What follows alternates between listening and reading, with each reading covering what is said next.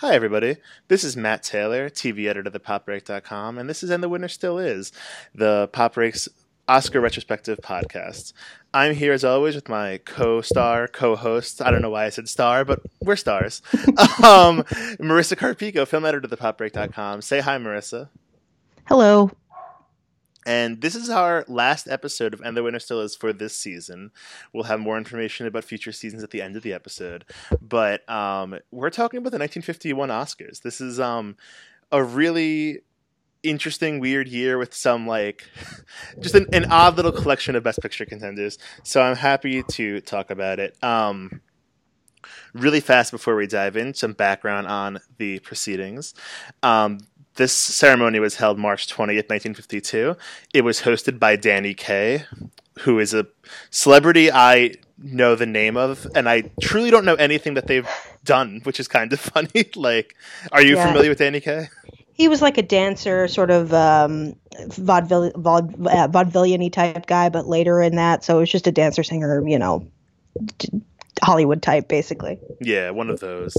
Um, and this was the year that An American in Paris won, um, but some other films nominated: Streetcar Named Desire, Place in the Sun, some real like American classics, and well, let's just dive right into it. Um, An American in Paris, the m- musical da- dance musical. I don't know. They should have some sort of word for like mainly dance focused musicals. I might just be missing out on it, but um, the it's a it's a musical starring um, I'm sorry, I'm totally thinking. I almost said Humphrey Bogart, and I'm like, that is not Gene, his name. It's, uh, it's Gene Kelly and, and, Leslie Caron. I don't know how I forgot Gene Kelly's name. Yeah, but now I'm just imagining it, Humphrey Bogart in this movie. Yeah, um, this just became our very last podcast because that yeah. was that was deeply offensive. God, I need someone to like who can mimic Humphrey Bogart better to sing some of these songs in his voice because that would be great. Um, this movie has a very very loose plot, but it is um essentially about an expatriate living in Paris who um, has a bunch of friends that are musicians. Um, he has this young love interest um, who's in like he's in a the most polite love triangle ever with basically. Um, and there's a bunch of really great dancing and singing um, throughout the thing some really nice colors. Um, it really paid a heavy influence to La La Land. We'll talk about that in a little bit. Um, Marissa, what is your experience with an, an, American in Paris? Well, I think I, I can't remember now if I've actually referenced the musical paper or like fully explained what that was. Um, but I watched this my senior year of, or no, junior year of um, college for a classical Hollywood cinema class. I was writing a final paper on musicals in the classical Hollywood period. Um, which is the invention of, of sound, um, you know, 1927 ish basically the jazz singer up to 1960, and this is one of them. Um, and I watched this one, of course, because it you know it won an Oscar for Best Picture. Um, and I love this one because it is the number one reason I say that a musical doesn't need to have a story to be good because who gives a shit? there, most of these musicals have a pretty um, standard genre love story. It's the same kind of thing. You know what's going to happen. I mean, most most love stories, you know, you know exactly what's going to happen who cares when the production is this good? I mean, I always say there's a reason that like TCM uses that beautiful shot of um, from the ballet at the end of Gene Kelly and uh, holding Leslie Caron with all that like mist in the background or fog or whatever um, in its like intro to every movie. It's just like it's a beautiful film. Um, I think it's a lot of fun. I am interested to hear what you yeah like I think definitely the ending has a, a lot of influence on um, on La La Land. Um, although I think there's another musical from that period that has even uh, just as much actually. Um, but yeah, I love this movie. I showed it to a bunch of people um, for like years afterwards because I like went out and bought the DVD because it was cheap at the time and I was spending money wildly then. um, and uh, yeah, it's still one of my favorite ones. Like I totally see watching it this time. I was like yeah, I could see where like you could want more plot from it, but like who cares? The plot is ch- cheap, in my opinion. so like if if you can do a, a, a you know a 17 minute ballet that like basically you know resolves the plot and all of that dumb dialogue takes off place off screen, I'm fine with it. I have no problem with it. Um, but yeah, I think it's some of Gene Kelly's best work, and I love the um, I love the all the numbers. I think Stairway to Paradise is like I, I just sort of hum that when I'm like doing nothing. And I did you see the play on Broadway by the way?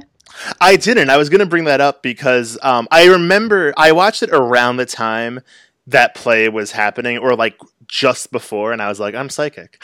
And um, no, I haven't seen. It. I I weirdly could see it being very annoying on stage, but like. No. It's, it was good. Interesting. Yeah. Interesting. No, it was incredible because it was like all this um, gorgeous dancing. They hired some really great ballet uh, dancers who could like also sing. Um, because I mean, realistically, like New York City is thick with those. They're they're everywhere. There's they're some, everywhere. you know, there's like some aspiring musical kid like on every corner. They just went to like NYU and were like, "Hey, anybody want to be in this?" And like a hundred kids pushed each other over. Um, but yeah, no, it was great. You know, the worst thing about it was they tried to make it a more complex story, and the story was was the worst thing about it. so like, that's interesting. Um, yeah, like because they tried try to make one of the characters that like um, the, uh, Adolph Green or whatever his name is. Um, uh, his one of his friends into they like had a they made him Jewish or like more overtly Jewish and then sort of had a, a sort of Holocaust um, oh, wow. strain, but like didn't dig into it. And I was like, I mean, if you're gonna do that, you should like commit, you know? Yeah, that feels like something you can't just like kind of half-ass. like it, it was it was a bad move. And I was like, see, I was right. This doesn't need a story. My Broadway crush, Brandon Uranowitz, was in it. And I was like, oh, I should have seen it because he's a cutie. But I did not go. um, oh, that's fascinating. It was one of the best shows I've ever seen, honestly. Oh, interesting. We're going to talk about, like, just we should just talk about Broadway musicals that we like a lot. That should be this this podcast. We're gonna pivot. Um, no, um, do you have any other thoughts before I dive into mine? Or um, I mean, no, I think you should start and then we'll and then we'll dive in because I have I have tons to say. You have tons of thoughts. Okay. Mm-hmm. Um, no, I watched this for the first time in 2014. Like I watched most of the Best Picture winners made before like 1950 because I just hadn't watched them. Um, this is 51, obviously, but like yeah, yeah, the, you get the gist. And um, yeah, I um, I have like this weird thing. I always liked musicals, like we talked about my theater camp years on this podcast, but um, I always gravitated more towards like modern like rock opera musicals like Rent or Spring Awakening, like the real emo ones. And um, I always like thought I wouldn't really enjoy old school musicals, and I avoided them for a while. And um, some of the ones from this era are truly lost on me. I'm like dreading when we get to the Gigi episode of this podcast. But Gigi uh, is one of the worst musicals of all time, and I fully agree with you on that. So bad. Um, but like, so I was, I didn't know what to expect with this one, and um, even though I was a little optimistic, because I love Singing in the Rain, so mm-hmm. um, I it's an interesting movie. I remember liking it a lot back when I watched it for the first time. Um, definitely noticing how little story there was, but still enjoying it quite a bit. Um, the dancing is amazing. Like the, it's like it's it's really it's worth watching for that reason alone. But yeah, um, you you could easily argue that this is possibly the greatest dancing musical of all of time. Do you know what I'm saying? Yeah, I was gonna say like I think this is probably the best dancing at the very least ever put to film. Like it's mm-hmm. like it's really incredible. I mean, some of the sequences. We'll talk about some of the specific sequences. Like it's not just good choreography it's like such good character building through dancing mm-hmm. and i think that's absolutely fascinating um, one of my favorite sequences is when the um, the parisian character is describing his fiance to the other characters and like with each new behavioral trait like she does a new dance and it's like really thrilling actually. It's like a great moment. Um and the whole ballet at the end is incredible. Like there's so many great dance moments.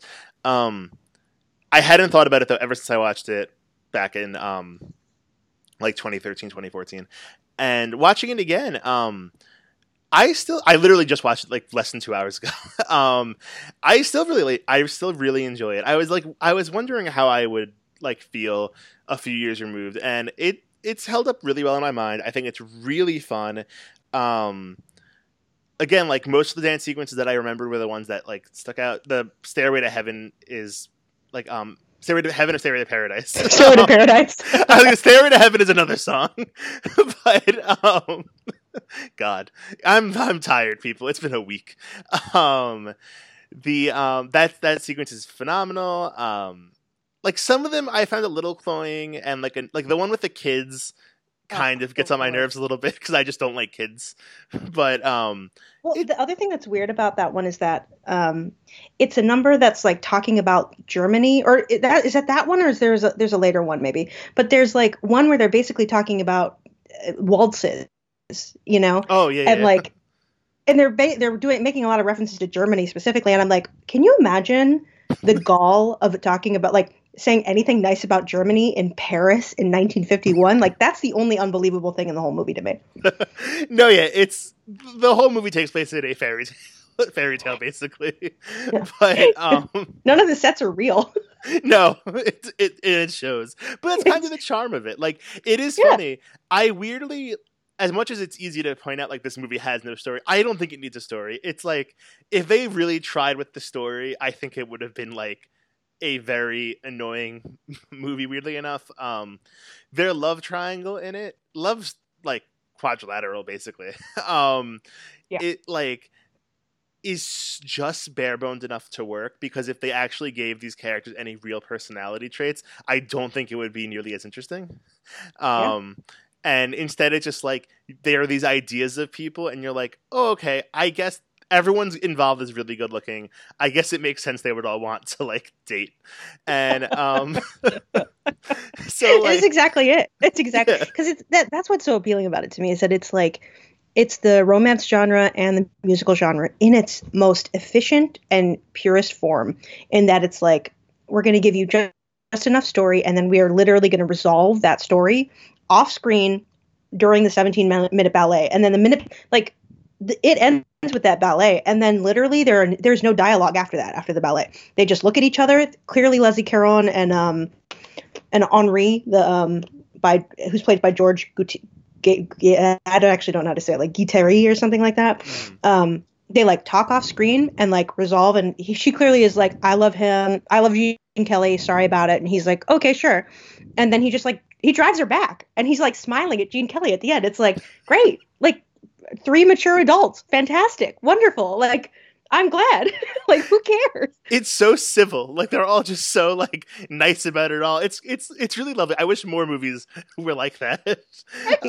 um, no, um, yeah, it's like I don't think you need a plot. That like the the subplot added to the play s- sounds like it could have been very rough. um, because they try to like I think that it's the Oscar Levant character, so they like I they change him na- his name from like Adam Cook to whatever, and then they sort of heighten the love quadrangle or you know square a little bit. mhm. Um, but it, it she's never really in love with him. I think she's just sorry for him in a way. You know what I mean? It's it's weird. It didn't work for me. Like it just doesn't work.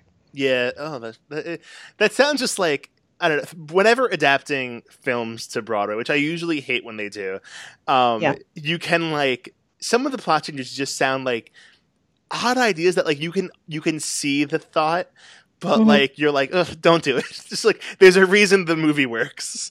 Yeah, And, no, I, I think you're you're right. You're it, it, they'll- if it had more thought, it would wouldn't work. But it threads a needle of being completely fun and interesting without actually having any depth.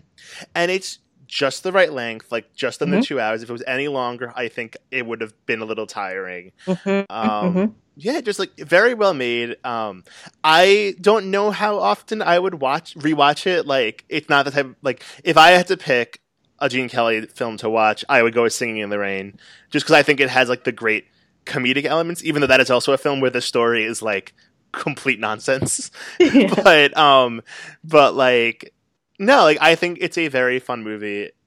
It like.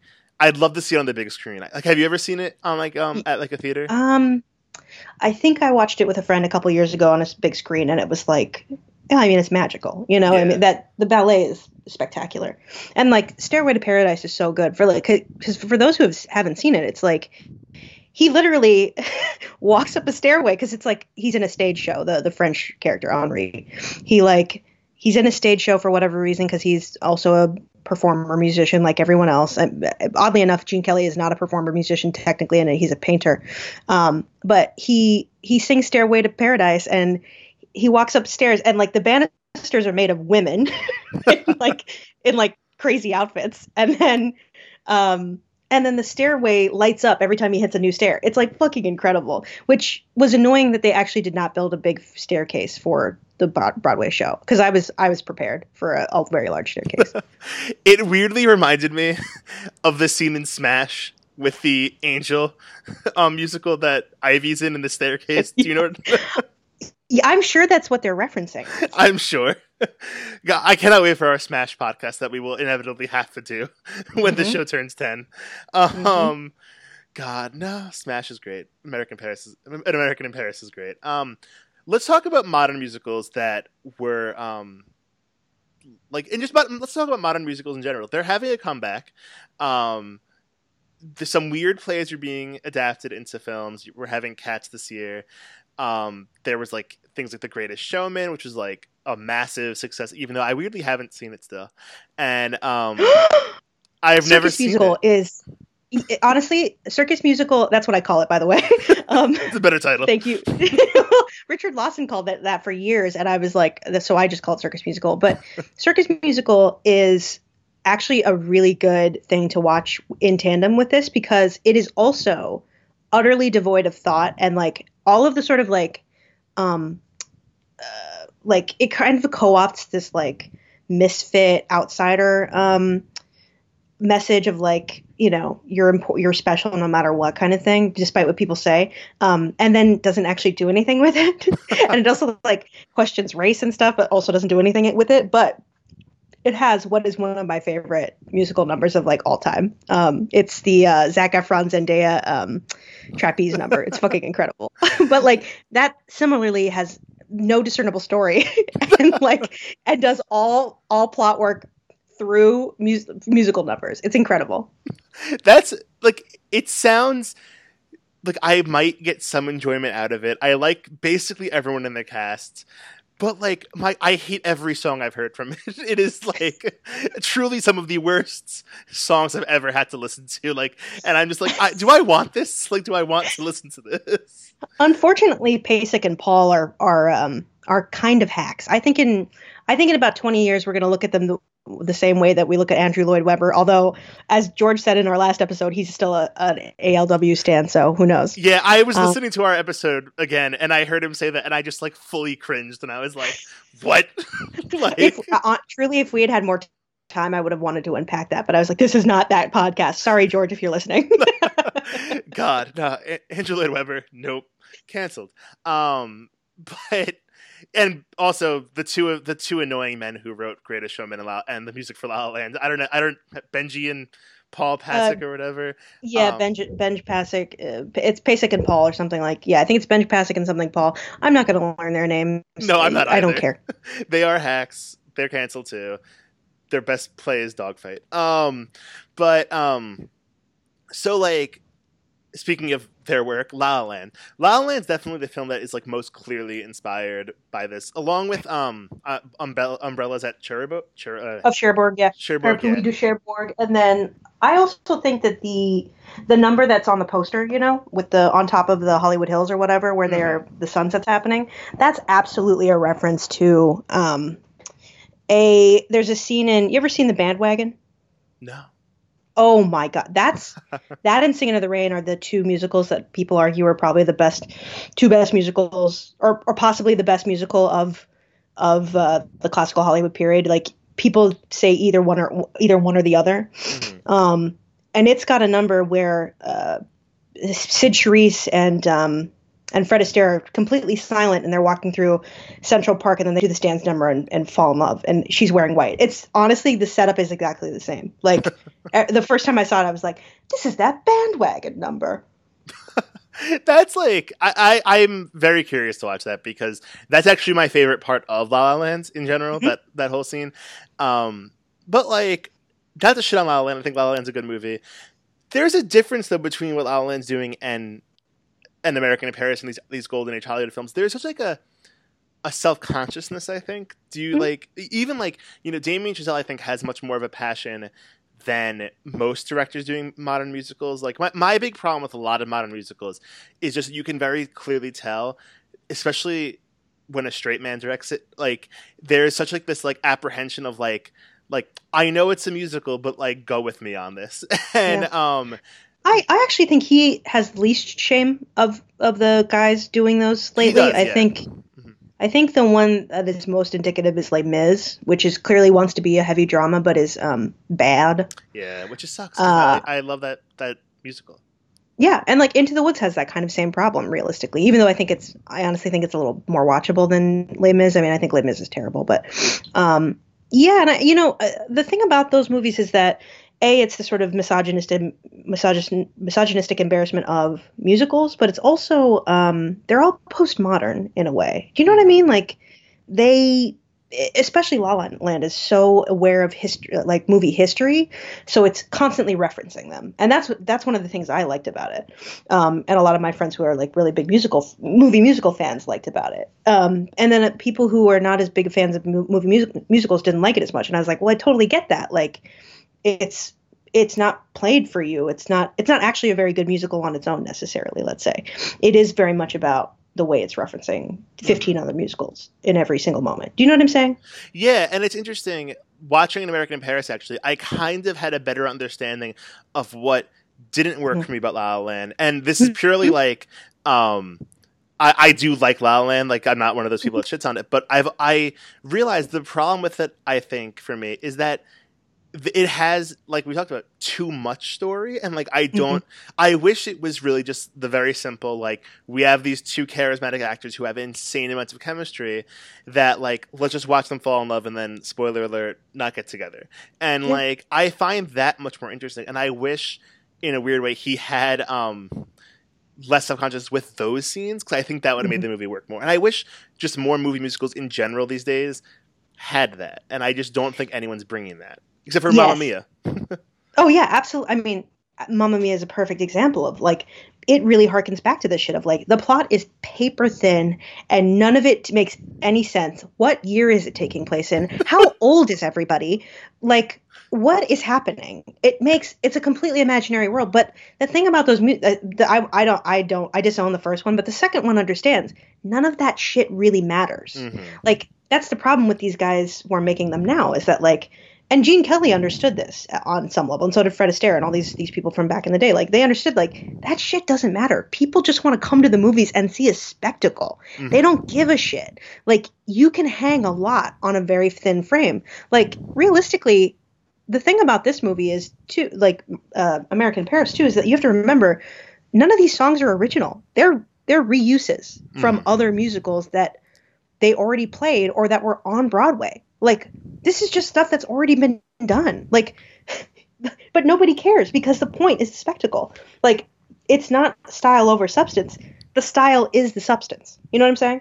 No, that's exactly like a really beautifully put a beautiful way of putting it. Um like um I don't know. I I don't know truthfully how many of our modern musicals on Broadway you'd be able to adapt in that way. Like I feel like Broadway itself has kind of moved into a more postmodern world with musicals where we're having more like gritty experimental stuff. But I would love to see more just like fully embracing the fact that it's a musical. Um and just owning it and being like, you know, musicals can be inherently campy mm-hmm. um, mm-hmm. because people are just breaking out the song. Just own it. Like the two musicals I most want to see adapted into a film, which I have full pitches for with casts. Hollywood call me. Um, like I want company, um, the gender bent version with a female Bobby and um, falsettos um, oh. as movies, and those are movies that like if done in a self conscious way, like would be awful because they're like sung through and um like the music's not exactly like stuff you'd like walk around to listening in your day-to-day life but like it would totally work on film and i just like i wish we had more of that. I like yeah. i think that's the type of musicals that i think in this revival of musicals we're living through we need. Like i'm dreading whatever cats is going to be because i like that's going to be done in a self-conscious way and it's going to be unwatchable. I I'm already like I'm gonna get I'm gonna start therapy after that movie like for real. It's I just don't think I'm gonna recover from cats. Um, I can't wait for yeah. Twitter when they do the first photo of the cats. oh, I don't want to see it. It's gonna be so bad. They're like they're they're life size. It's horrible. Ugh. God, I can't wait. Um, Defend that one, George. Wow, poor George. I feel like you know, wrapping up this season, we've called out George more times than anyone on this podcast, and we we should have him on more just because of he he needs to be able to defend himself. I know. We'll we'll have like this special like after dark episode where we just like have George defend himself and his hot takes.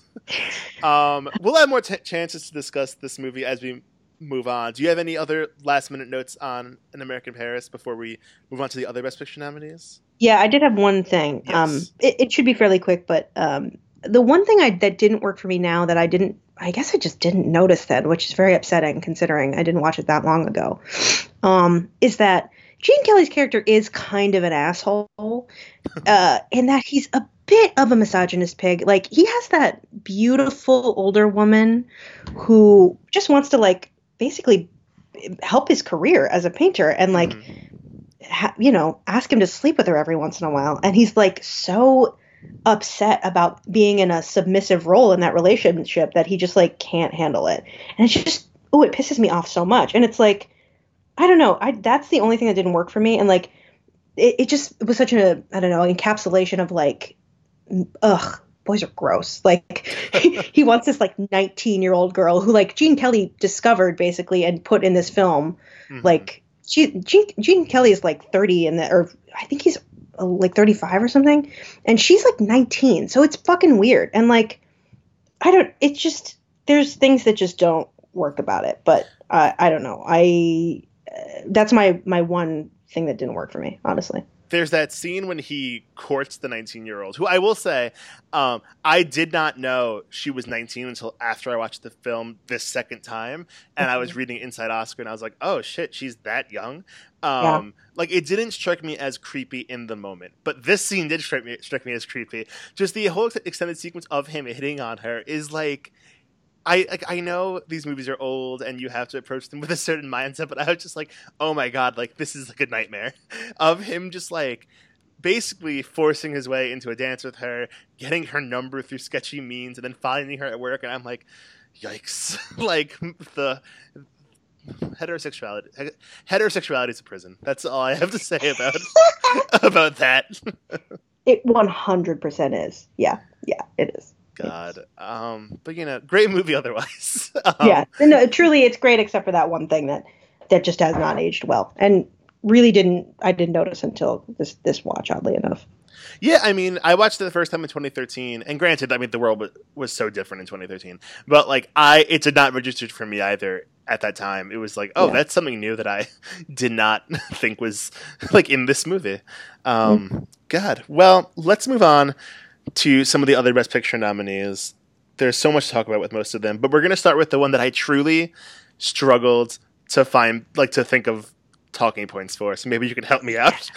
um, this movie is Decision Before Dawn, which is a World War II drama based on true events um, about German so like Nazis in World War II who um, near the end of World War II, World War II joined America as spies um, ac- ac- across enemy lines and played a big part in you know fully ending the war but they were nazis like regardless of of like like what they did. Um so yeah um marissa what's your relationship with De- De- decision before dawn? I watched it i think the day the same day as wilson. Um what a day. my beloved my beloved wilson. Um, uh and the whole time i was like mm, this this ain't it. Because it's just i mean we talked about this in, when we were talking about the pianist of the last episode.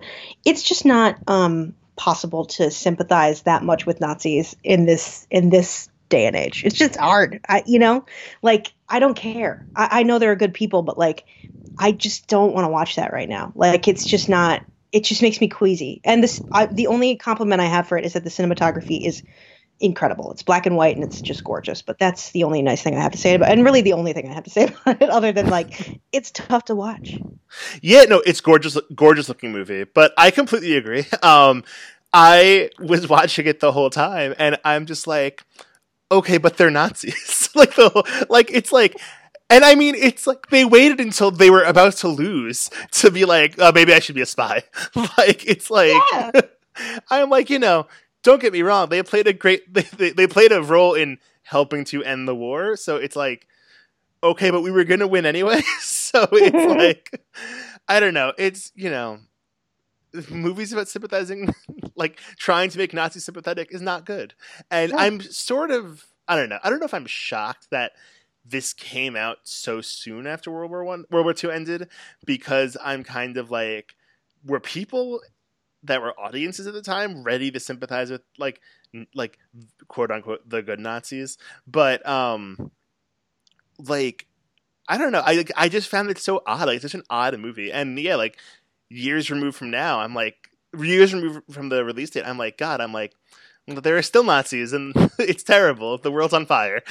Um, like just a very odd movie to watch. Um, gorgeous to look at though. Yeah. I liked the human elements to it with like the scenes of them talking to civilians in Germany, um, where you got little glimpses of what life might have been like, must have been like for people that weren't Nazis living in Germany. but um, but even it's so few and like far between where it's yeah. like I kind of just sat there. I'm like, eh, this is a weird movie. That's um, what's so queasy about it is that it, it is quite effective in its personal dramas. Mm-hmm. Exactly. It's I don't know. It reminded me a lot, and like this is a tired comparison, but it warrants being mentioned. It reminds me a lot of Green Book. Of like, I'm like, mm-hmm. I mean, granted, what's his name? Viggo Mortensen's character is not a Nazi, but he is a racist, and um, like I'm just I'm I don't know if you could ever make that narrative work of like here's a terrible person who is going to redeem themselves in some way by the end of the movie. I'm like I don't know. I don't want it to yeah. be like this happy thing. Yeah. Uh, decision before dawn. Ready to never talk about it ever again. Never think about it. Never watch it again. Um, do you have anything else to say, or should we move on? No, let's let's. Are we going to do the other one we hate? yes, we are. But I actually have things to talk about with this one. yeah, so. it's more to talk about. Um, this is um, I think it's called pronounced Quo Vadis. Is that mm-hmm. okay? Good. I was like, that makes sense, right? Um, yeah. Quo Vadis. This is the um, three hour long epic about um, Nero and the way he persecuted Christians um, shortly after Jesus' death um, and resurrection.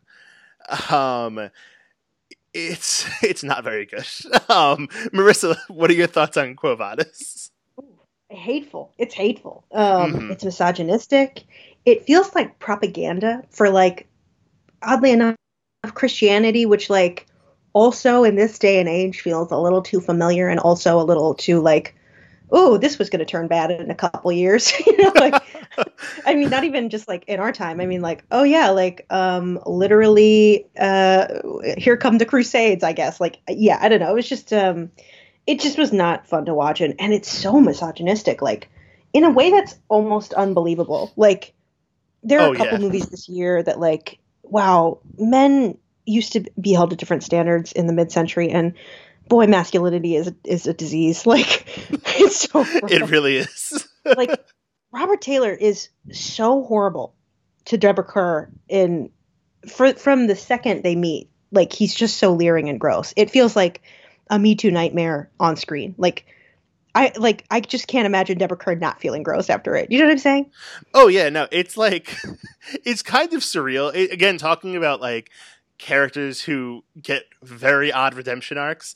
He, like, he's like like openly talking about like just like trying to buy her and he's like so cruel to her. He basically does buy her.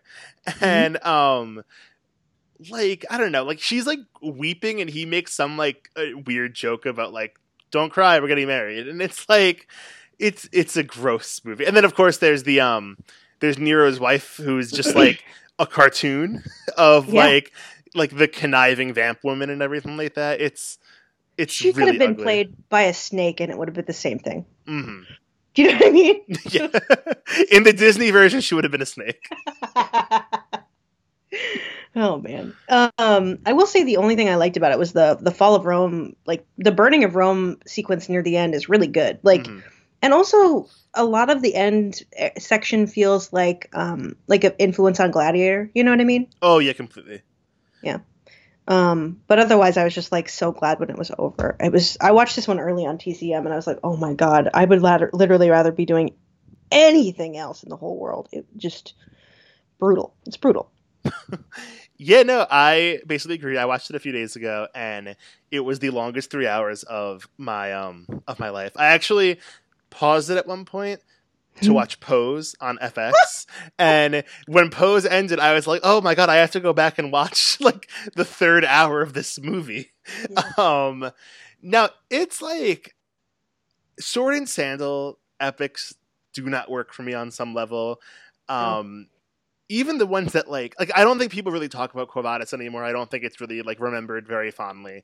But like even the ones that are really well remembered, I've seen and I'm like, eh, I don't really care. Um Yeah.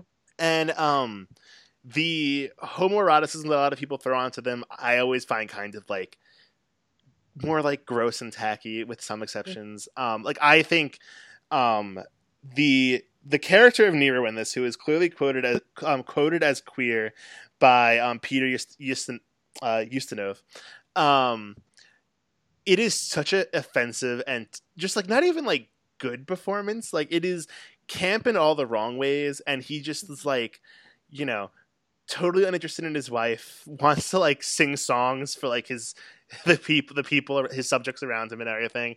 And it's like an embarrassing performance and just like not remotely interesting.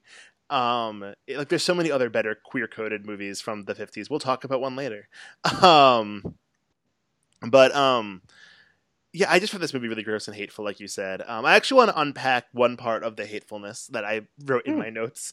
Um Yeah. the ending the like the last hour essentially when the um the christians are persecuted those scenes were weird right like i felt deeply uncomfortable watching them Yeah, I mean, you know what it is? I think the thing that was interesting to me about that was like, it almost is like the point of the movie is unintentionally to almost like question would Christianity have lasted if it hadn't been persecuted this hard? Do you know what I'm saying?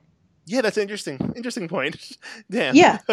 Like, I don't know if that's intentional, but like that's what I kept thinking of was like, maybe it would have just died out if they hadn't like literally crucified people af- like afterwards and like thrown them in a fucking gladiator pit or whatever Mhm. to and like release lions at them. Like I just don't you gotta wonder.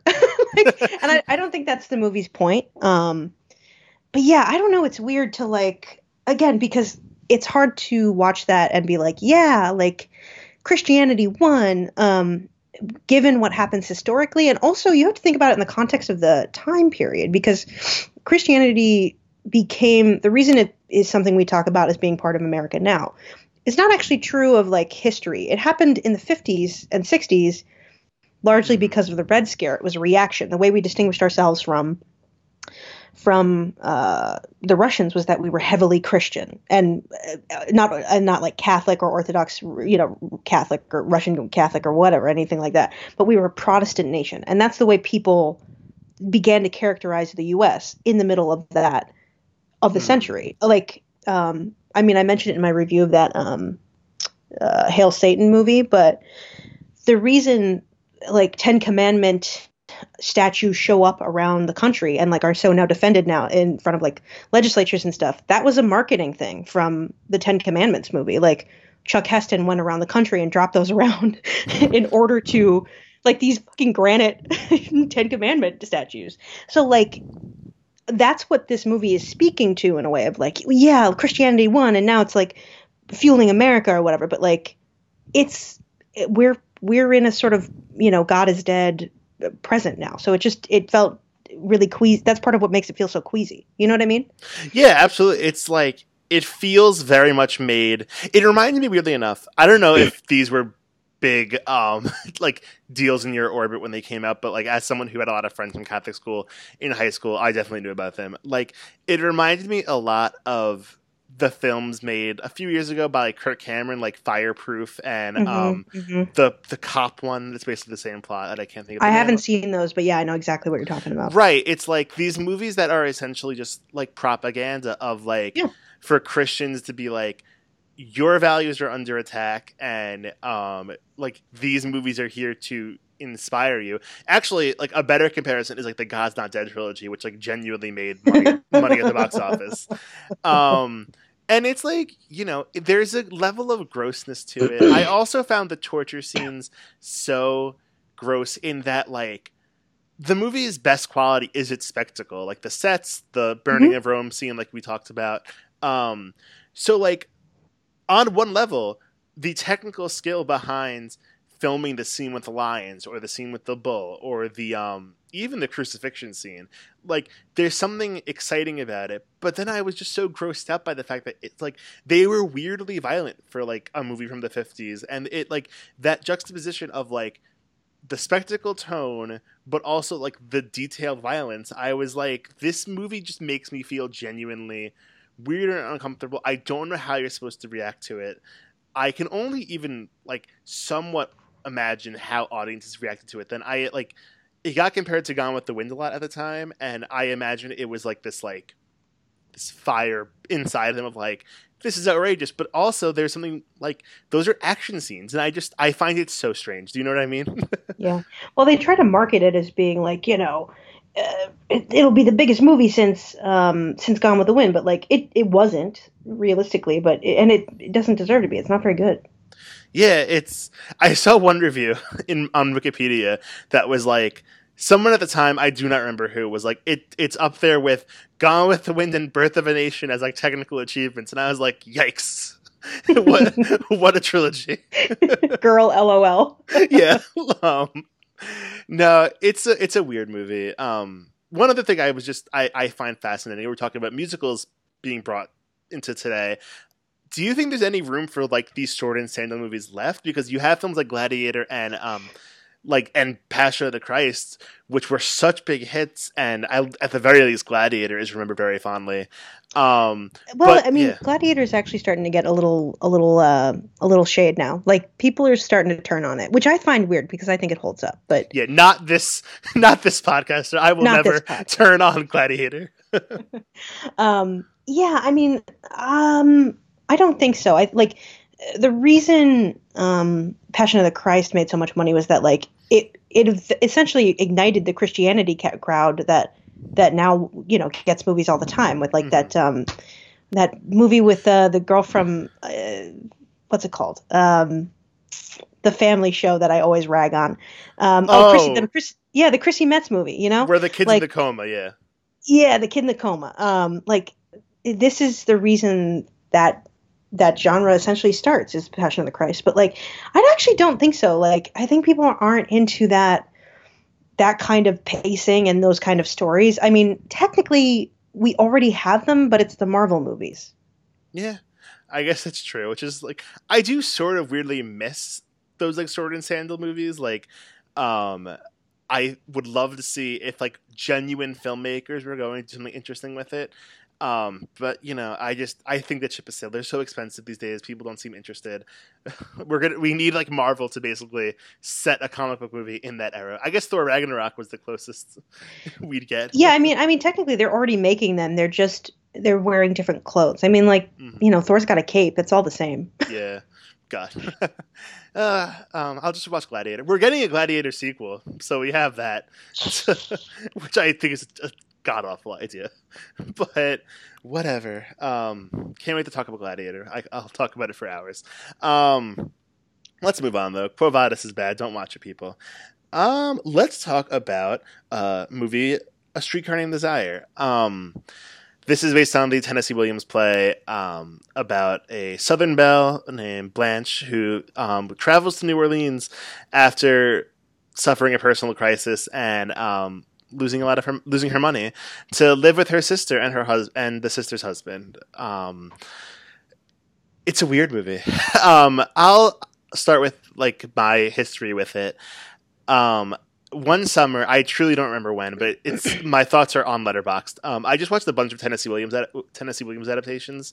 Um, and a streetcar was one that I actually went into blind. Like I did not know the story at all while watching it for the first time. Um, and it kind of like threw me like in a weird way. It's a movie that gets very dark and very weird um, very quickly. And I enjoy the whole thing, and some scenes were definitely etched in my brain. Um, but like, I remember just being uncomfortable. And then watching it again for this pod, I finally like kind of nailed what made me uncomfortable the first time. And I truly think it was like the not knowing how it would go. Um, mm-hmm. And then watching it this time, fully knowing where it where it goes, I enjoyed it a lot more. I don't think the movie fully dials into the weirdness of the story and the content in the first act, but like once it gets to that dark place, I think it it works. Um, I think it's a really interesting study of marriage and gender roles um, and the way like traditional quote unquote traditional marriage and um like again not even joking to sound like heterosexuality is like this prison in some way and mm-hmm. um mm-hmm. the way men are are monsters essentially um and like expected to be such in marriages and everything and you know I think some parts of it don't quite work. One of the things that my issues with it, I'll talk about after we um, get your your input. But at the very least, um, I think all the performances are really phenomenal, and I think the movie is, in a Ryan Murphy sort of way, very entertaining, even if it is dark and troubling. Um, what are your thoughts on A Streetcar Named Desire? Um, this is the second time I'd watched it. Um, I bought it in college because my my roommate and I and my one of my high school friends, my so friend, no, uh, sophomore year, um, a high school friend was visiting from Georgetown, and um, I don't know why I just dropped her college name. Um, what a dick. Um, she doesn't have to be here for the Ivy League yeah. rep. um, yeah, wow. Uh, and she was visiting, and um, on on on NYU campus they have free cable and they have like an old movie channel. Like they'll every month they'll have like older movies. That's how I saw Carrie for the first first time. That's how I saw a lot of stuff for the first time. And that month they happened to have um, Guys and Dolls on, and we watched it, the three of us, because it just happened to be on. Because I was like, oh, I hear it's really good, and I'm I'm you know I love musicals or whatever, and um, we were like, we watched it and we were like, Marlon Brando is the hottest person who has ever lived. We need mm-hmm. more and I was like, I like did a Google search and I was like, his other biggest film is Streetcar Named Desire. I mean, uh, and The Godfather, but he's old in that. Let's do Streetcar Named Desire.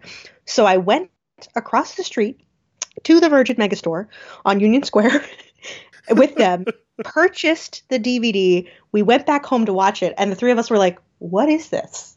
what is this weird movie?" Because we were like, "What's happening?" Because we didn't know anything about it. We were just like, we hear Marlon Brando is very hot in this. We need this fucking movie. Like truly, purely by thirst. So we go and watch it, and we're like, this Vivien Leigh woman is an atrocity. She's horrible. Like, or this character is the worst person of all time. Um, and I, and like, we were still like, he is hot, but like, he's also an asshole. Like, I don't understand. Um, but like, bizarrely enough, three of the three of us who are just disgusting feminist now. Um, like literally just just misandrous to the end. Like uh, we stand. Like, yeah, we stand. But back then we were like, she's the villain. And then I watched it this time and I was like, oh my god, I had we had internalized so much. Like I texted them after and was like, um, we were wrong about a certain streetcar named Desire. like we have some apologizing to do to ourselves and and to and to women everywhere. Um, yeah, like I think she's a victim of monstrous men, and I think the movie makes that fairly clear. I don't know how I missed that. Um, I'm thirst is the reason. The answer, obviously. Mm-hmm. Um, we'll talk because he's very oh he's he is very sexually like powerful in this, like in a way that's traditionally masculine and also very toxic, but also like he's beautiful. like he's fucking beautiful in this movie. And then his shirt gets torn off and you're like, what's happening? like Oh yeah, I have like full notes on like Marlon Brando. Pages pages of notes on it. I mean, so did I. Like I didn't like I I still re- like even though I didn't like this movie a lot, I still remembered that part fondly of like remember when he gets in that shower and his shirts get torn off? Oh, so good. I um, like consider myself like a 5 on the Kinsey scale and then I watch this movie and I'm like am I a 7? Like like is it like just Marlon Brando? no, truly, Marlon Brando when he's young is so fucking hot. It like it makes perfectly reasonable women like my friends and I, and perfectly reasonable men like you, insane. We yep. can't. It's it's you can't do anything about it. it's but it's interesting because there's like there's something to his like sexual energy that feels so intentional and like in a way that I just cannot believe like was channeled in the 50s like it's like and there is like this dangerous level to it like it's that dangerous sexual energy that just works it's a, it's a really good performance yeah i mean people walked out because it was so filthy like and it's it's the sexuality is potent throughout mm-hmm. it like Vivien Leigh cannot handle it. That's her whole character's thing is that she's like, I cannot be in a room with this. Like, like she's totally wants it and like, but is totally like, he'll kill me.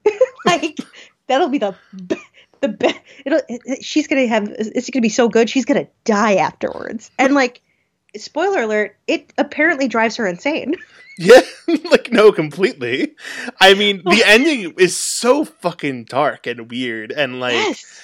like I the first time I watched it, and I can only imagine like I I imagine you had the same reaction. I was just like, wait, what's happening in this in this movie? Like, it just gets so so bad like and like in, in like a way that i find interesting as a film but just like truly troubling yeah well the perversity of like he literally has to fucking I mean, it happens off screen and they never technically say what happens. I mean, you could read into it that he just like screamed at her enough and like broke down her fantasies enough of mm-hmm. like, you know, not being a prostitute essentially to like, you know, drive her mad. But like, he definitely raped her and like as an as an act of power which is just like shocking and like it's the reason the wife leaves him and Stella leaves him and all this shit and like why he's finally alienated from everyone but like it's that's heinous you know mm. no it's the sort of thing where i was like so thrown by it and i think like you know it is like it's a, it's a hard ending to wrap your head around because you just kind of um it's a weird thing to sit with which leads me to like my first um main bullet point on this movie um it changes quite a bit from the play um the ending of the play has Stella leave him. Not, not leave him. I'm sorry. Stella leaves him at the end of the movie. Spoiler alerts for this movie and the play. Uh, Stella leaves him at the end of this movie. In the play, she stays with him, and mm. um, also in the play, their Blanche's husband um is gay, which is like the scandal that leads um her like leads him to kill himself and her to move like it, like to set the plot in motion to move the step move him with Stella. Yeah. And um Right, because closeted homosexuality is a is part of every Tennessee Williams play re- realistically. It is. But in the 50s in films you cannot even have any um references to homosexuality, so that was taken out. But yeah. um which is wild because we're going to talk about a very gay movie in a little bit. but um, but um, the um, yeah, it's the sort of thing. I think those changes really do hurt the movie in some ways. Mine, which is a movie that I really do enjoy quite a bit.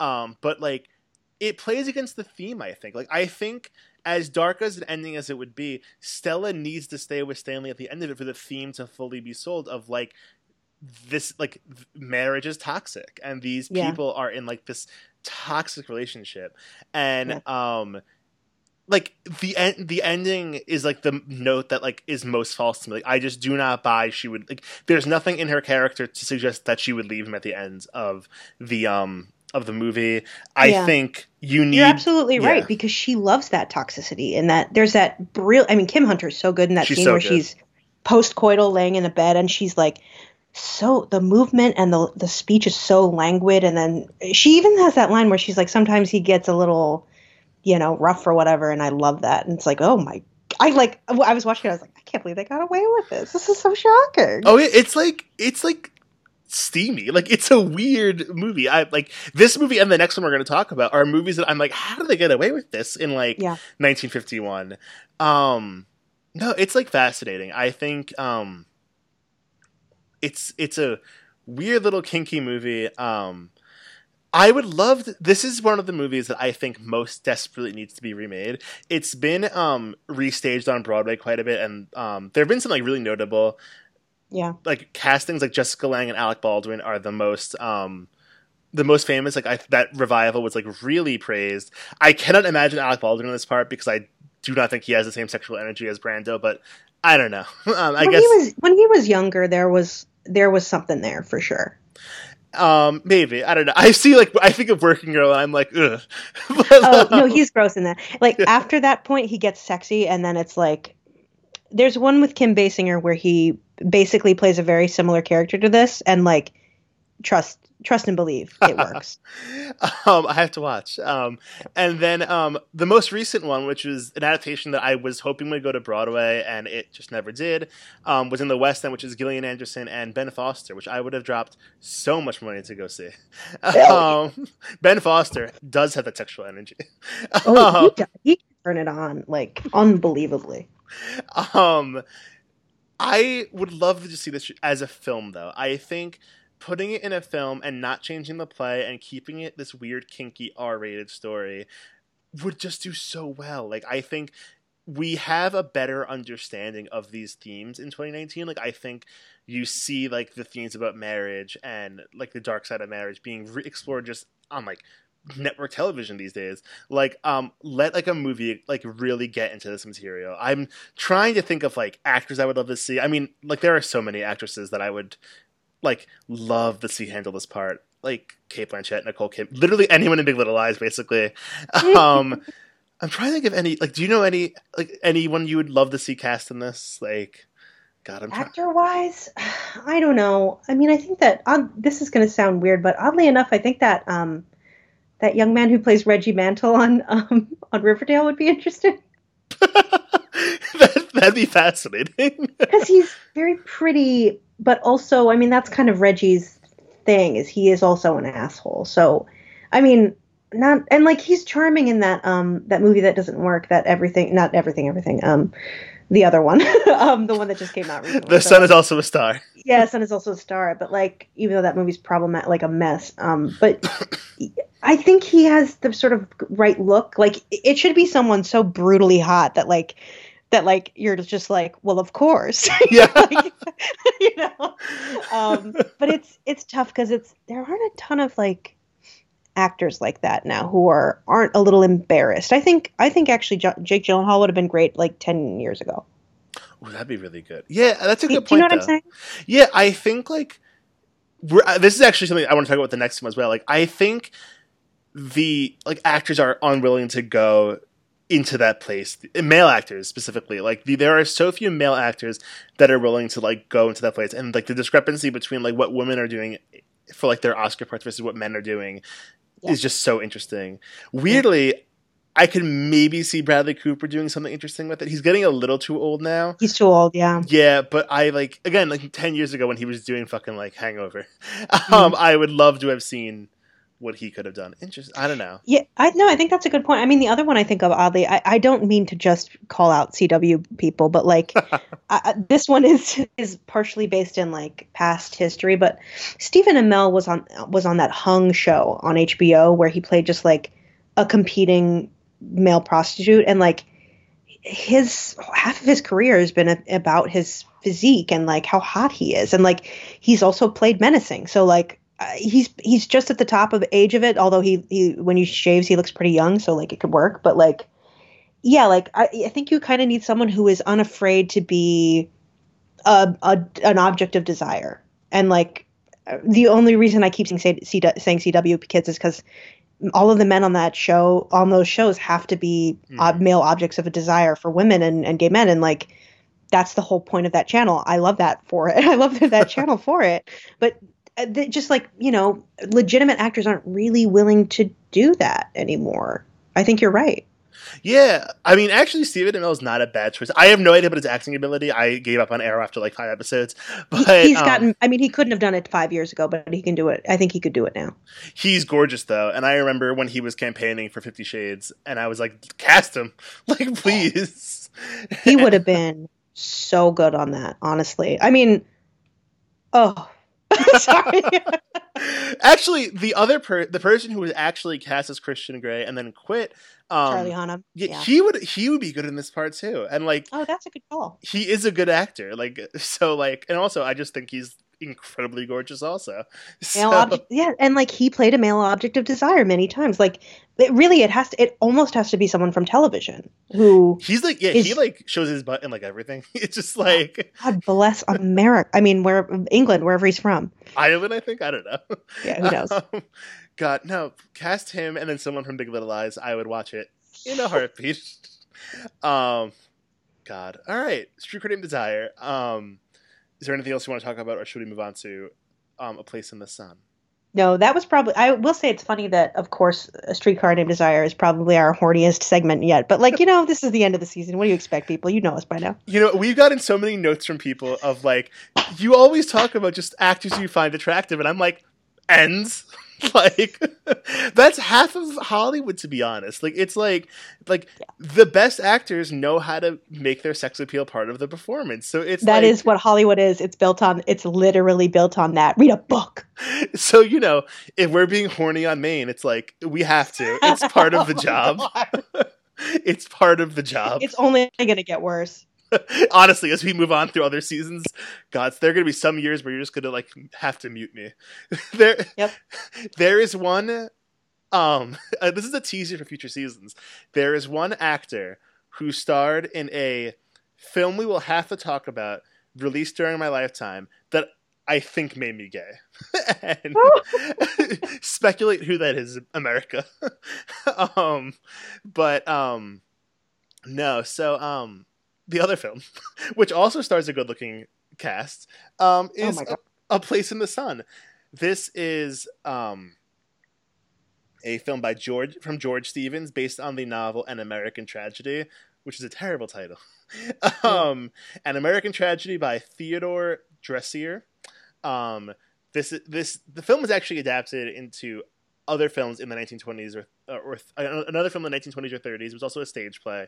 Um, but this is like sort of seen as a definitive version. It follows um, a man who played by Montgomery Clift, who goes to work for a factory that a distant relative um, runs. This distant relative is like a millionaire, um, basically like this from this incredibly incredibly prestigious family in the town. And he finds himself stuck between two women who symbolize two different lives he could lead. One as like a working class man, and one as the um, the rich socialite who wants him to work his way up um, into the up the social ladder, played by Elizabeth Taylor. The other uh, woman, the working class woman, is played by Shelley um, Shell- Shelley Winters. Yes. Um, all right, Marissa, what are your thoughts with A Place in the Sun? I love this movie. Um, I watched it a couple years ago with a friend, and he, he put it on, and I was like, um, "Burn this for me. I need it," because it's just so beautifully shot. Like the cinematography is so fascinating. Every frame is so deliberately chosen and so interesting. Like, um, spoiler alert: when Shelley Winters reveals that she's pregnant, they we aren't looking at their faces. We're behind them at It's an brilliant. angle. It's so brilliant. And like you want to see their faces because you can just imagine how crushed he is. But like both of them are so good that you don't need to you can hear it in their voices because both of them are impeccable actors. And it's also mirroring their the first time he came to the room when it was they were outside, but now they're inside at an opposite angle, like literally 180 degrees from where they were before. And it's no longer a love story; it's a fucking horror movie. you know? Completely. I think I do think like um, Elizabeth Taylor is I, honestly to, like I talk I've said this many times, but she's like the literally the most beautiful woman who's ever lived. Like thank God film was invented to capture her her beauty. Um, but this movie is the movie that I think this is the height of her powers. Like in terms of how beautiful she is, and also like her acting in this is so fucking sharp. Like and it she makes it look effortless to be this like object of desire realistically she has to represent everything about like being rich and being socially mobile in america and she does it but also plays a human it's like hmm ha- the, delicate you know tightrope to walk is like incredible to me. Like i think there is there's that scene when he's talking to Shelley Winters and she's in that debutante dress um and like sort of being like silly and playful while he's on the phone. And like she's so captivating and it seems so real and you're just like my god she doesn't have a care in the world because she is living the dream and knows she's beautiful. It's like i just think that everything she does is so brilliant in this to me and like when she shows up at the end spoiler spoiler spoiler in the in the jail and like Mhm. turns that corner and is in like a sad morning outfit, but also is still the most beautiful thing I've ever seen. I remember the first time I watched this, I gasped because I was like, "Oh my god, she she literally represents everything that he loses." It's like I think it's so brilliant. Um, and like I don't know, I just think it's a brilliant movie. Like uh, this one and Streetcar were the one that everybody ones that everybody thought were going to win, and like I'm I'm obviously happy with American in Paris winning, but like I'm also glad this was nominated that so that people will still watch it because I think it's fucking brilliant. I mean, I uh, I don't know if it ages great or I mean I'm sure there there are flaws, but I just think it's so well made and interesting that like it's what cinema's about for me in a way, you know? No, actually, it's funny you mentioned that. I I think this movie's aged incredibly well, like to a point where it's so it feels so modern in Mhm. how much it's able to. It's it feels timeless. It um like in some in some weird way, it just like I think this movie. So it's it's funny my history with it. Um, I watched it for the first time in 2015, but truthfully, when we decided to do 1951, I thought I hadn't seen it, and I was Oh. like, I was like, oh, like trying to find where I could rent it from, and I was like, oh, like I've watched this movie already, and I wrote like a full review of it on Letterboxd that I am like, I don't remember writing this. Like it is truly like if you had asked me before we planned on recording this what the plot was, I wouldn't be able to tell you. And um I don't know what was going on. Like looking at the timeline, that was during like a rough year, a, a, a rough part of my life. So I'm like, maybe I just was like not focused on movies at the time. But um, no, like watching it this time really blew me away, and it's a movie that I haven't been able to stop thinking about since I since I rewatched it. Yeah. Um, George Stevens, his filmmaking is just out of this world. Um, what he's able to tell, like you mentioned, with just visuals and blocking and um, the way, like the scenes that stuck out to me the most were um, the party scenes where he Mm. just like they're filmed in this way that like, I mean, like really, it's like the sets aren't anything all that extravagant or special, but like they like they feel like the, with the way they're filmed, they feel so important and so regal. And as he the camera like follows Montgomery Clift through these parties, it just is like it's like weirdly just hypnotic, and you totally understand what he wants here.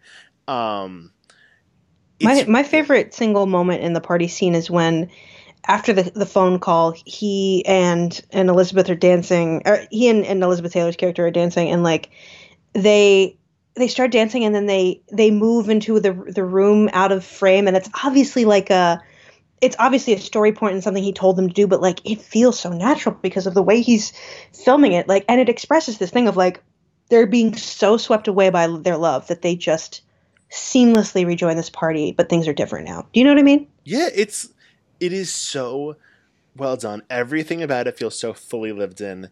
Um he like it's very literary and especially with the way he like you mentioned like Elizabeth Taylor is like a metaphor like at the and especially in the last thing like is a metaphor um or a symbol more of like just the American dream essentially but like um it doesn't feel cloying or anything like that it just feels like oh yes like this is what this movie is and um I don't know. I was really blown away by it. It like I actually don't want to fully spoil it because I think it's not popular enough of a movie where people actually can go in somewhat blind to it. Um it takes like a weird turn in the last act that like it shouldn't be able to do and apparently according to my 2015 self it bothered me that it went there but i Mm. think it worked on this rewatch and i think like it's like this great American tragedy of just like but just ambiguous enough where you don't quite know what direction it could have gone in and everything and like what Montgomery Clift's character actually how much of a part he actually played in that third act and everything um mm-hmm. it's it's really really stunning um and just also like as with um Street Cream Desire like sexual in a way that I just was like shocked by like yeah. the scene where Montgomery Clift and Shelley Winters have sex, I was like, oh shit, like they I can't believe how much they got away with here. mm-hmm, mm-hmm. Right, because it's you know what they're implying and what's about to happen, and like you even though you know the time period, you're like, how far is this about to go? You know, mm-hmm. it, it's like, oh shit. it's fascinating and just like I don't know, like obviously not graphic by today's standards, but like um it just like it's the sort of thing, especially if you watch a lot of old movies, you'd just be surprised by. Like it's like a quietly surprising moment. Um, mm. I want like I love talking about old movie stars and just movie stars in general. I think the movie star is like one of the most fascinating concepts to, to talk about. Um, Montgomery Clift and Elizabeth Taylor. I find them both so fascinating because, like we've established, they're both gorgeous people, like mm. truly gorgeous people, and um, but like there is something about them in their acting style that is so like thoroughly for lack of a better word like thespian like it's mm-hmm. like you can very much feel like how deeply they get invested in these characters and how like it's not just like movie star acting which is not a i think movie star acting is a very like a hard skill and everything but like they're doing like fully like form like theatrical acting. And i think that shows a lot in elizabeth taylor's works like who's afraid of virginia woolf? Like you see how far her range is. Um i cannot think of any actors working today who have that mixture of like movie star looks but like truly thespian like dramatic skill. It's like yeah. they really feel like like one of a kind movie stars. Yeah. Well like realistically leonardo dicaprio had it but then they he got punished so much for being so beautiful that he like he had to dirty himself up and like climb into a bear or whatever to like to win an Oscar.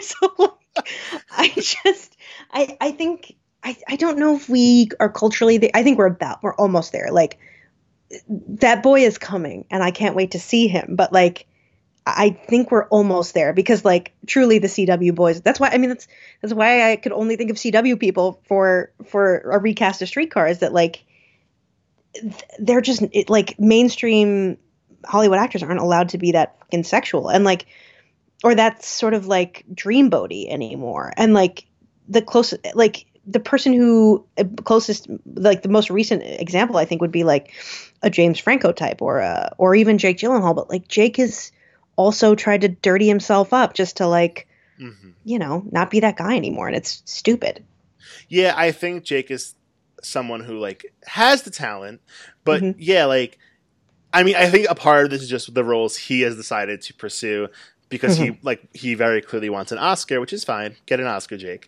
um he's like you know becoming bone thin for um, nightcrawler or like getting a weird mustache for a movie um mm-hmm. i can like I think maybe the closest we have to Elizabeth Taylor and like is a Charlize Theron, but mm. again, it's like her most acclaimed performance is the one where she had to like ugly herself up, even though that's not even why the performance is interesting.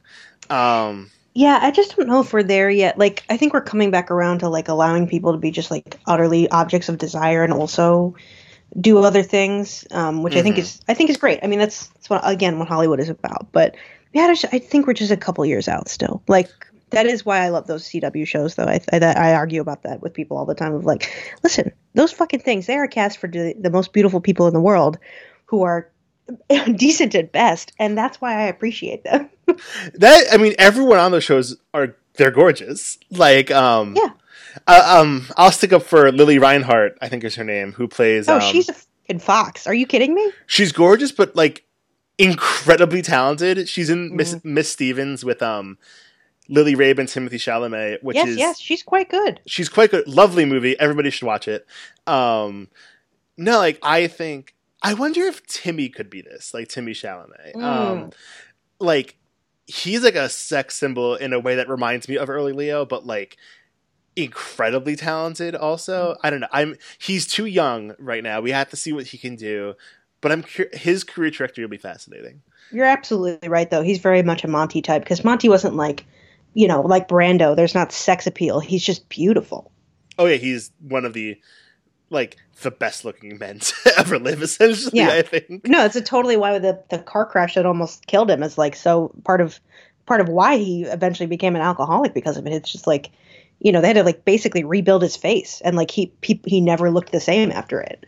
His story is fascinating, and I really want a movie about it, which they've been talking about. There are so many angles you could take between him being bisexual, him um like having this incredible friendship with Elizabeth Taylor for like their Yeah. whole life. Um, yeah, she's the one who found him yeah, like that fucking car crash. there are so many interesting angles, and I hate that like Matt Bomer will in- inevitably play him because I think he's a terrible actor, but they just happen to like share. He is so beautiful. Yeah, yeah, it is that. But he's not a good actor. No, he's terrible. um, I don't know. Make a movie though. Like I, I, I want that story. Um, I don't. I love this movie. I really. It's like one that like total 180. I mean, I guess again, I didn't remember watching it, but 2015 was a blur. Um, any last thoughts before we move on to the um No, no, I think I'm good. yeah. All right. We're well. We have, we we're talking about it for the next like six categories. Um, so let's go through our picks for best picture. Um, you go first. I'm curious. Um, I you know, if I were really thinking about it, it's probably a place in the sun. But I think I honestly think an American in Paris is it is one of my favorite musicals all, all time. So I'm fine with keeping it there. Honestly, That's fair. Um, for me, it really is a, a weirdly tough choice between Streetcar and A Place in the Sun.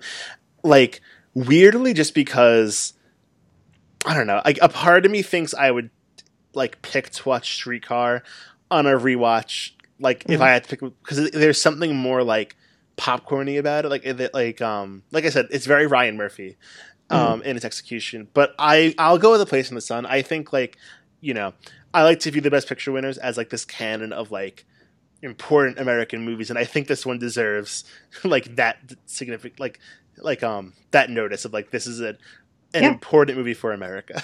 yeah, no, I think you're right. I, I, I totally buy the argument. Like, truly, I, I think maybe in a couple years you ask me the same question, I'd probably say a place in the sun. Absolutely. American Paris though, not a bad pick. Um, No. and it's fun that like I like when the fun movies win sometimes. Like Yeah. they get it, they get a bad rep. Um, Yeah, I mean, people were furious when this won, but it's like, you know what? Fuck off. It's great.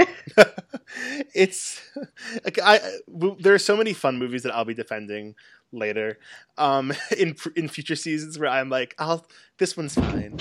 Um Yeah. like really you don't we don't get um a streak or not uh, not a streetcar we don't get singing under the rain without without this movie so like it's an important part of history in that way Absolutely. Uh, God, I love Singing in the Rain. Um, Best Director. George Stevens won for A Place in the Sun.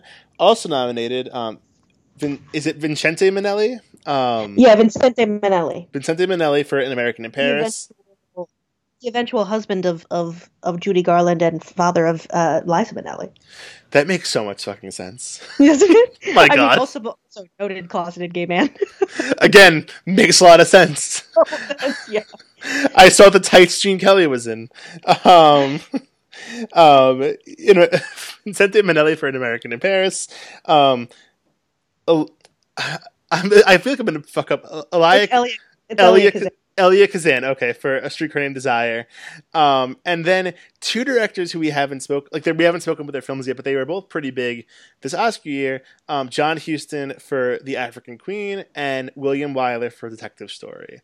Um, we can talk about the, the, the those two will come up I think a little bit later again. Um, who's your pick for these three? For these five?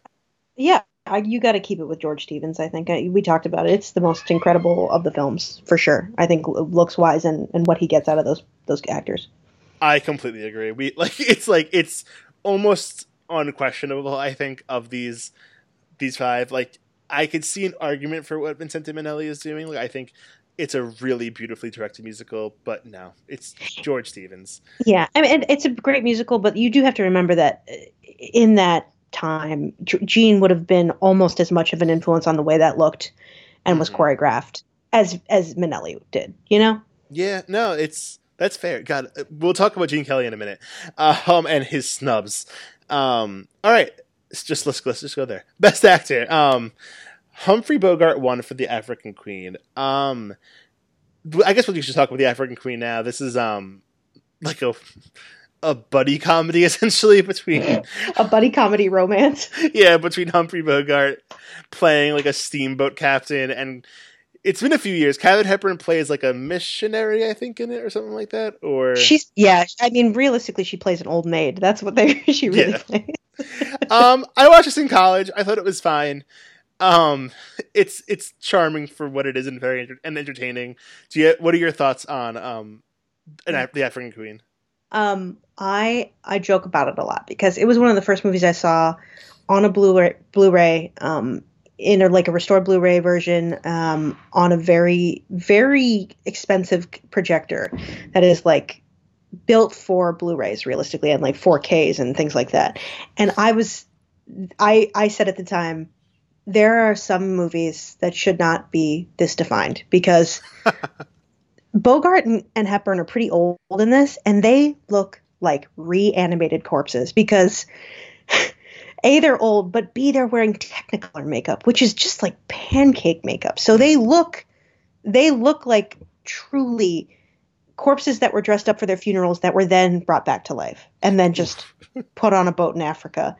And like, it's, it's tough to watch. And he's an asshole. It's very much that, um, you know, uh, King Solomon's Mines dynamic. And like, we you know we're we're on the record as not liking that dynamic and and I it's just not for me. It just didn't work for me. I haven't seen it since and I certainly don't want to. Like the other I don't buy their romance. Like I know I understand why Bogey won it. Like he had never won one and um he campaigned for it cuz you know people loved him in in Hollywood. Um but yeah, I I think it's I don't know. It's not for me. I I get why he won. It's a career thing, but like ugh, that movie's rough.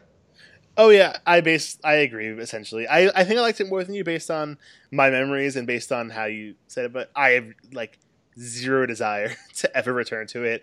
And like I guess I'm happy that he has um an Oscar, but I don't particularly like love this performance, yeah. especially with this um lineup like the other four nominees are Marlon Brando Crane Desire, Montgomery Clift for um, A Place in the Sun, and then Arthur Kennedy for Bright Victory and Fredric March for Death of a Salesman. I found most of these films like nominated for just acting categories very hard to find.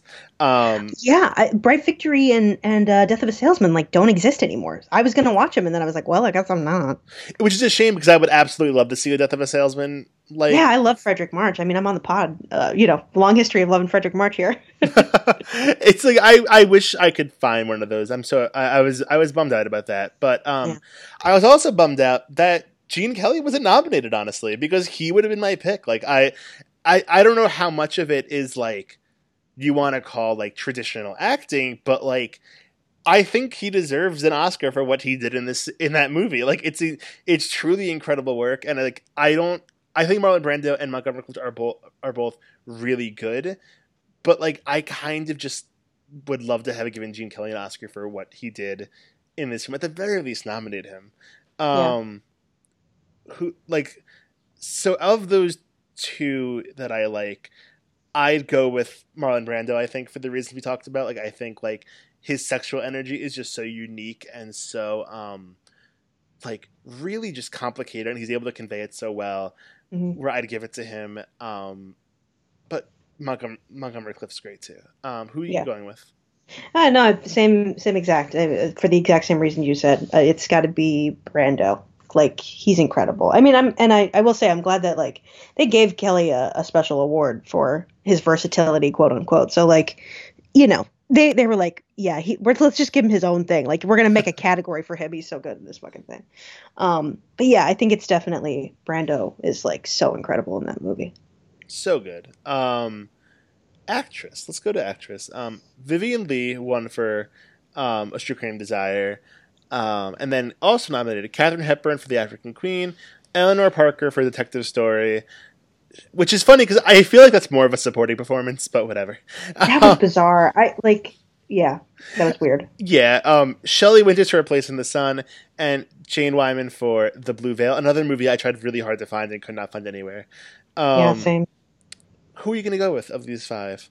Uh, I'm gonna go with Shelley because Shelley's great in it. Um, God bless Shelley Winters. She is the reason that it's tragic that he they can't escape this this horrible circumstance they're in because she she tries to get an abortion, but it's 1951. She can't get an abortion, Mm. um, and she knows he doesn't love her anymore. And she says that right before he kills or accidentally kills her when he's actually thinking of like you know uh, oh shit I just spoiled the whole thing. It's okay. Sorry, everybody. Um, and like he, uh, he like, it, it changes his mind. Like I don't know. It's it's she's so good. I think she's just excellent. And like, at first I was like, that's category fraud, but I was like, oh no, she is in more of it than Elizabeth Taylor. Now that you say it. Um, so yeah, it should be Shelley Winters. Um, it is so tough for me. I think, like, I'm gonna go with Vivien Leigh. Um, I think, I think about that scene all the time. Um, when Blanche, what was it? On the dock. No, um, that's a great scene as well. I love the scene. Weirdly enough, um, when Blanche vis- like first meets up with her sister at the bowling alley, and she's just like she's monologuing, and then like doing that like, um, like the the, the self deflection sort of thing where it's like, am I annoying you to whoever like you're with, and then it's like it's like the worst thing you could possibly say to somebody, and like it just is like really it's such brilliant work. It's entirely like calculated theatrical acting. And i think it's like that at its absolute best. I i Yeah. love everything she's doing in it. It's so good. I i think shelley winters is amazing too. I think that performance is like really heartbreaking. Um like and it's like the the entire abortion arc um ties in with george stevens and what like that they never explicitly say that she wants an abortion, but you fully understand what's going on. It's it's such brilliant work, but Yeah.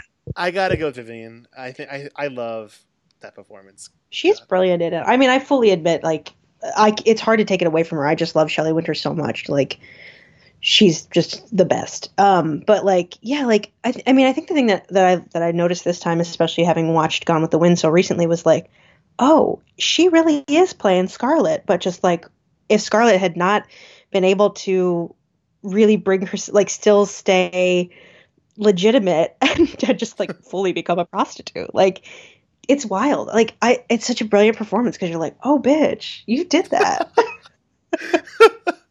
I wish whoever was giving the Oscars out would say that. Like, if i if i were there i would have been like oh bitch you did that God, oh, we should have been there.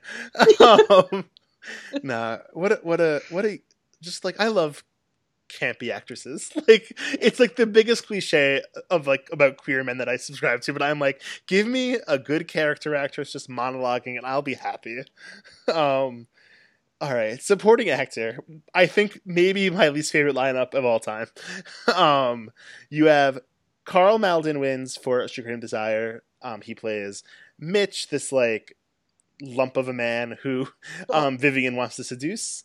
Um, Vivien, I'm referring to her on a first name basis. our good friend vivien leigh Blanche is trying to seduce.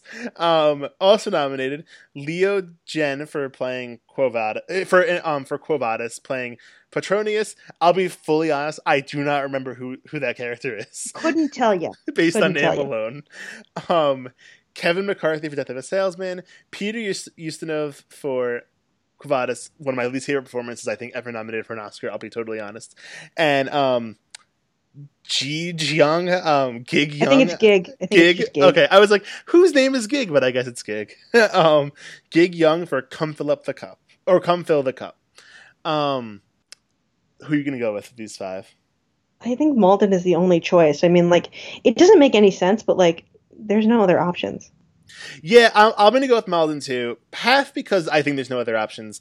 Um, I, I mean, I wish I could see Death of a Salesman really like badly, Yeah. but um, I will say I didn't love his performance the first time because I was kind of like he's the only one not camping it up.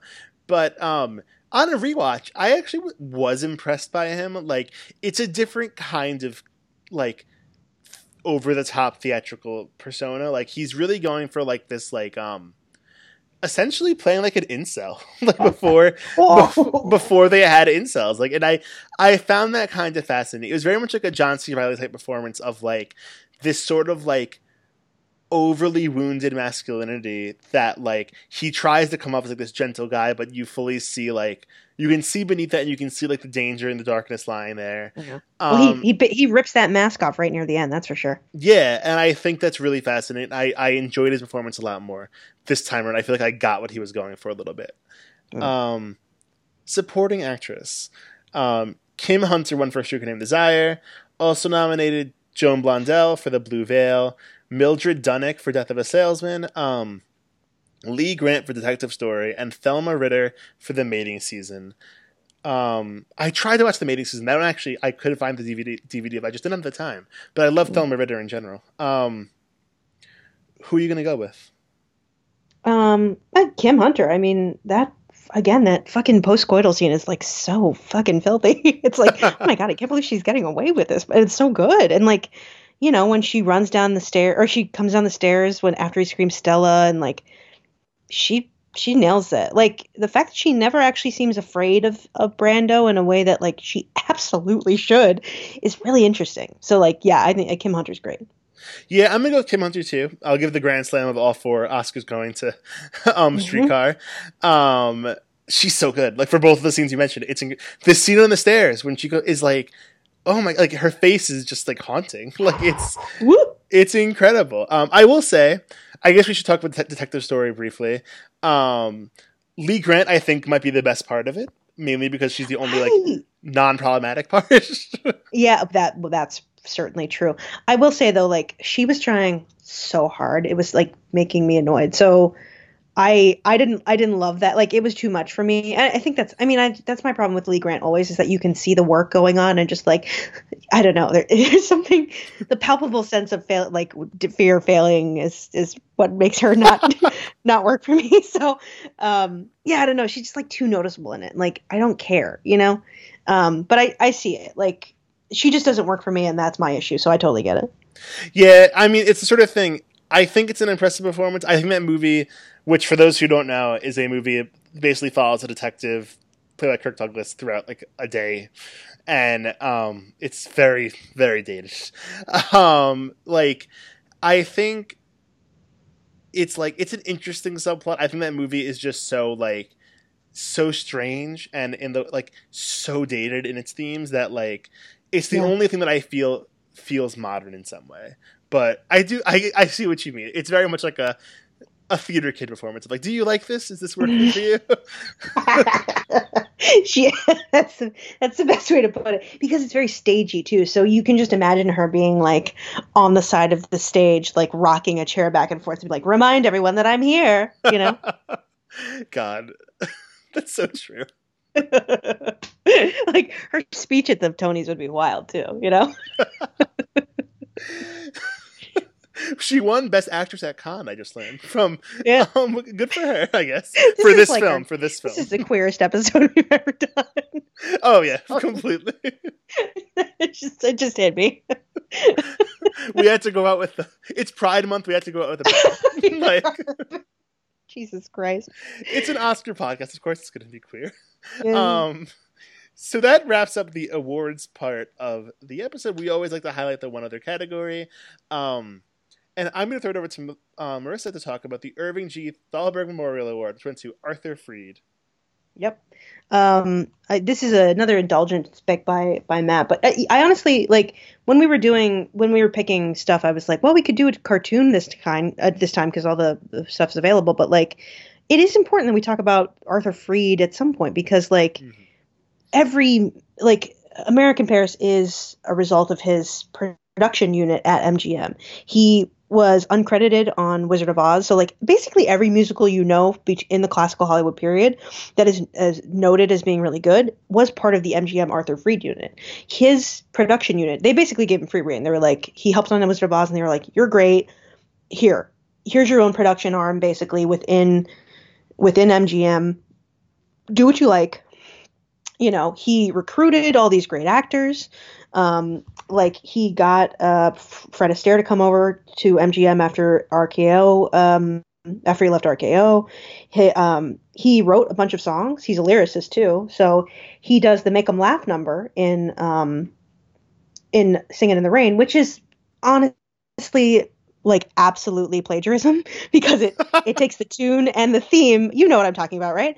Um, the tune and the theme of "Be a Clown" um, by uh, God, I can't remember his name right now, but it's the same song. But they just like it. They the studio didn't own that one, so they just just took it. it's like it's wild.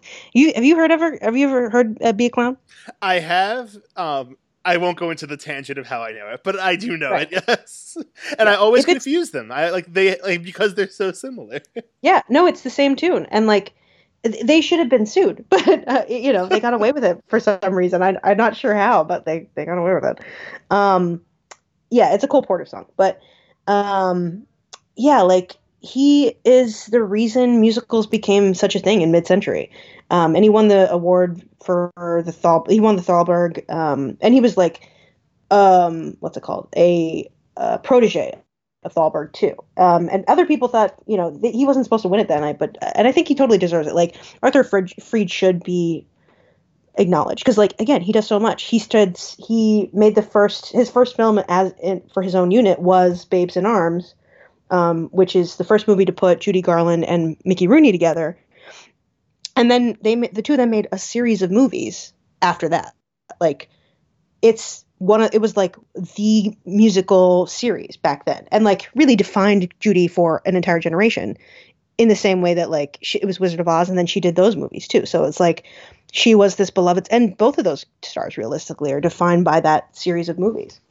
Um and like uh he brings so much talent from broadway to to film which is like really realistically he is the reason we have the movie musical because he gave all these people free reign like you know uh, American in Paris is partially what it is, and so is Singing in the Rain, are part of what they are are what they are because he was like, yeah, Gene, just do whatever the fuck you want, and like you and Stanley Donen and, and you and Vincente Minnelli can do whatever the hell you want, um, and that's like it's brilliant. That's a great thing. Like he brought Comden and Green and Minnelli to movies, um, and like here's a list of of movie or uh, musicals that he did. Like a lot of them, some of them we talked about um, mostly me. but he did Meet Me in St. Louis, Easter Parade, On the Town, um, Singing in the Rain, The Bandwagon, Brigadoon, which is not a great movie, but what I which I love because it's insane. Um, it's Always Fair Weather, which has uh, one of the f- most famous um, numbers of all times. The one when Gene Kelly dances with um, I know I'm sorry, that's a different one. Um, but like uh, that's the boxing number one, and it's he did silk stockings, which I've talked talked about too many times on this podcast. it's a recurring um, bit. it's a recurring bit, and I had to bring it back for this one. Surprise! Um, he also did Gigi, which is unforgivable, but you know we we all make mistakes. We do. God, I am dreading our episode about Gigi. That is like yeah, one I, where I honestly, we should keep it to the very last episode. it's our grand finale. it's our grand finale. We're gonna keep it forever. We're gonna be dead in ten years it honestly might be my least favorite best picture winner of all time. like I think, yeah. Uh, get ready, people. It's, it's, his one unforgivable thing, and like that was it. Truly, I think that movie kills musicals in a way in the classical after the classical Hollywood period. But it does also direct where musicals go after that because they become less dance oriented and more like boring fucking plot. Who gives a fuck? They become bad. Yeah. It's a really um, bold how many, decision. how many uh, movies of, you, of his have you seen?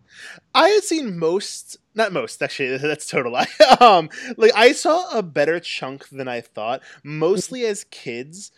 As, as as a kid, where it's like I don't even like I wouldn't even count it now as like I have a fully formed opinion on it, but like um my grandpa liked musicals a lot like um so like like these this era of musicals so like i had definitely seen things like um um, Summer Holiday. I, I kind of remember Easter Parade, um, On the Town, Annie Get Your Gun. Um, I definitely remember On the Town. My grandpa loved that one.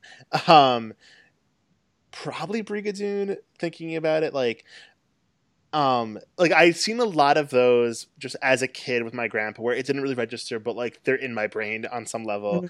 Mm-hmm. Um, in terms of like as an adult, where I feel like I have like a fully from opinion, um, probably Wizard of Oz. I mean, definitely Wizard of Oz. Like things, things like Meet Me in St. Louis. I haven't seen yet. Unfortunately, I've seen the play.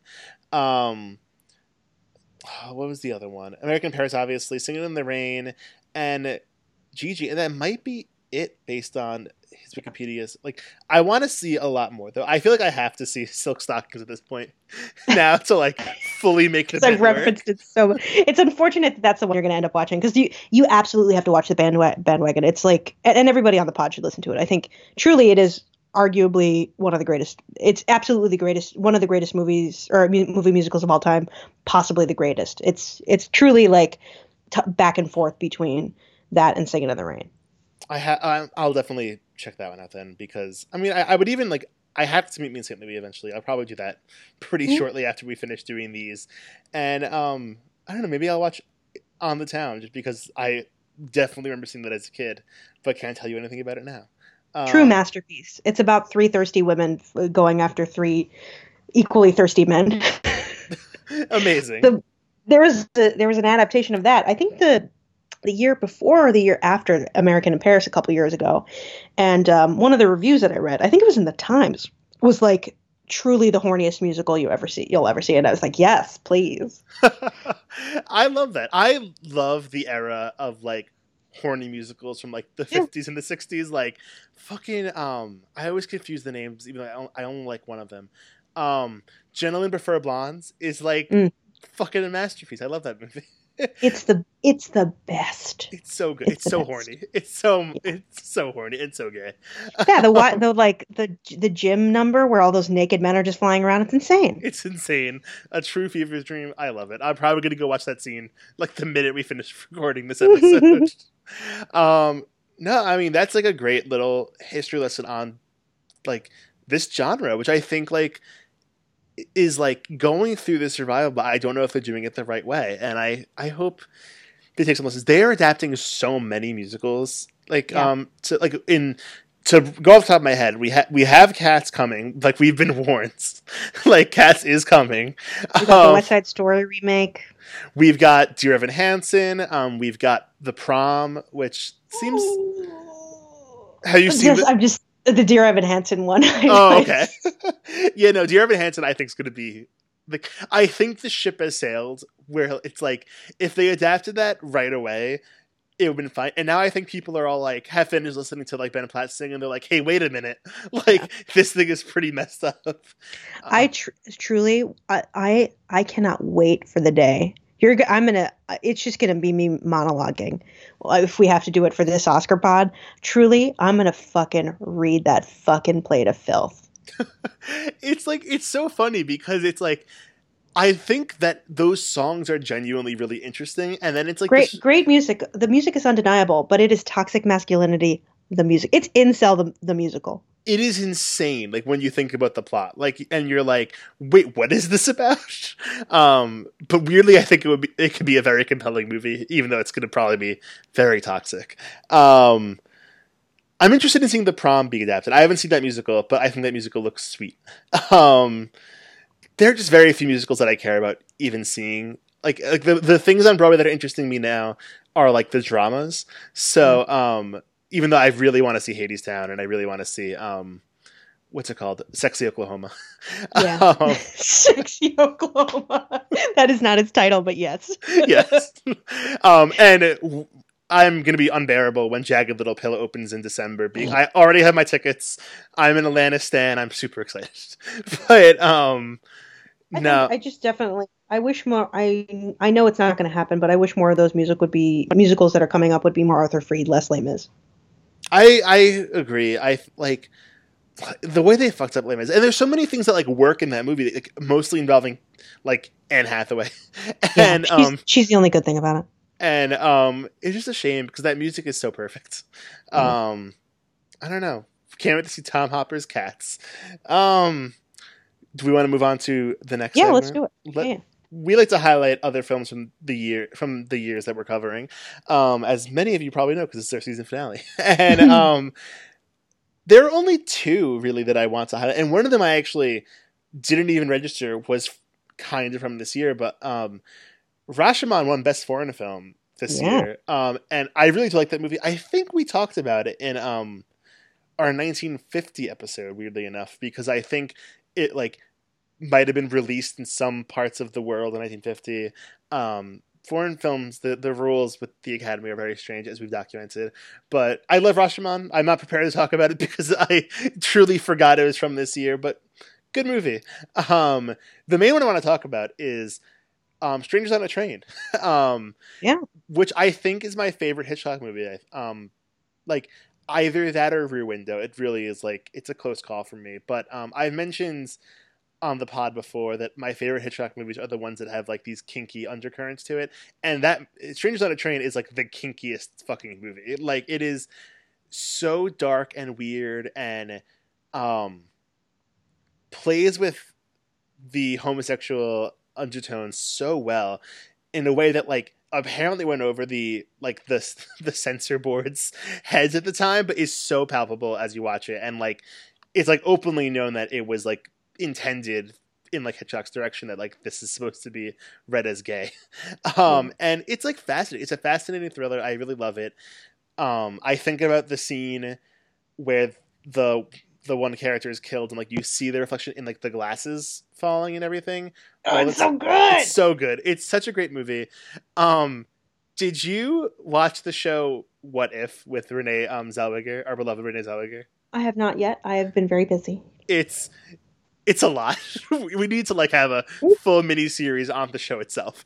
But there's one episode where she like watches that movie with like another character and um like it's like numerous scenes of them talking about it in like this incredibly ham-fisted like over the top way and I was just like fuck I think this movie is perfect. like Mhm. I want to mono- I want to watch Renee Zellweger monologue it for the rest of my life.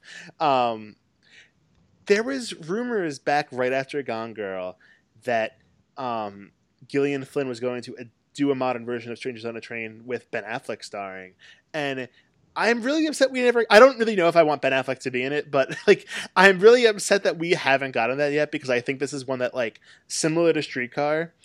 Now that you can be a little more explicit about the undercurrents, um, do something interesting with it. Like it could be Yeah.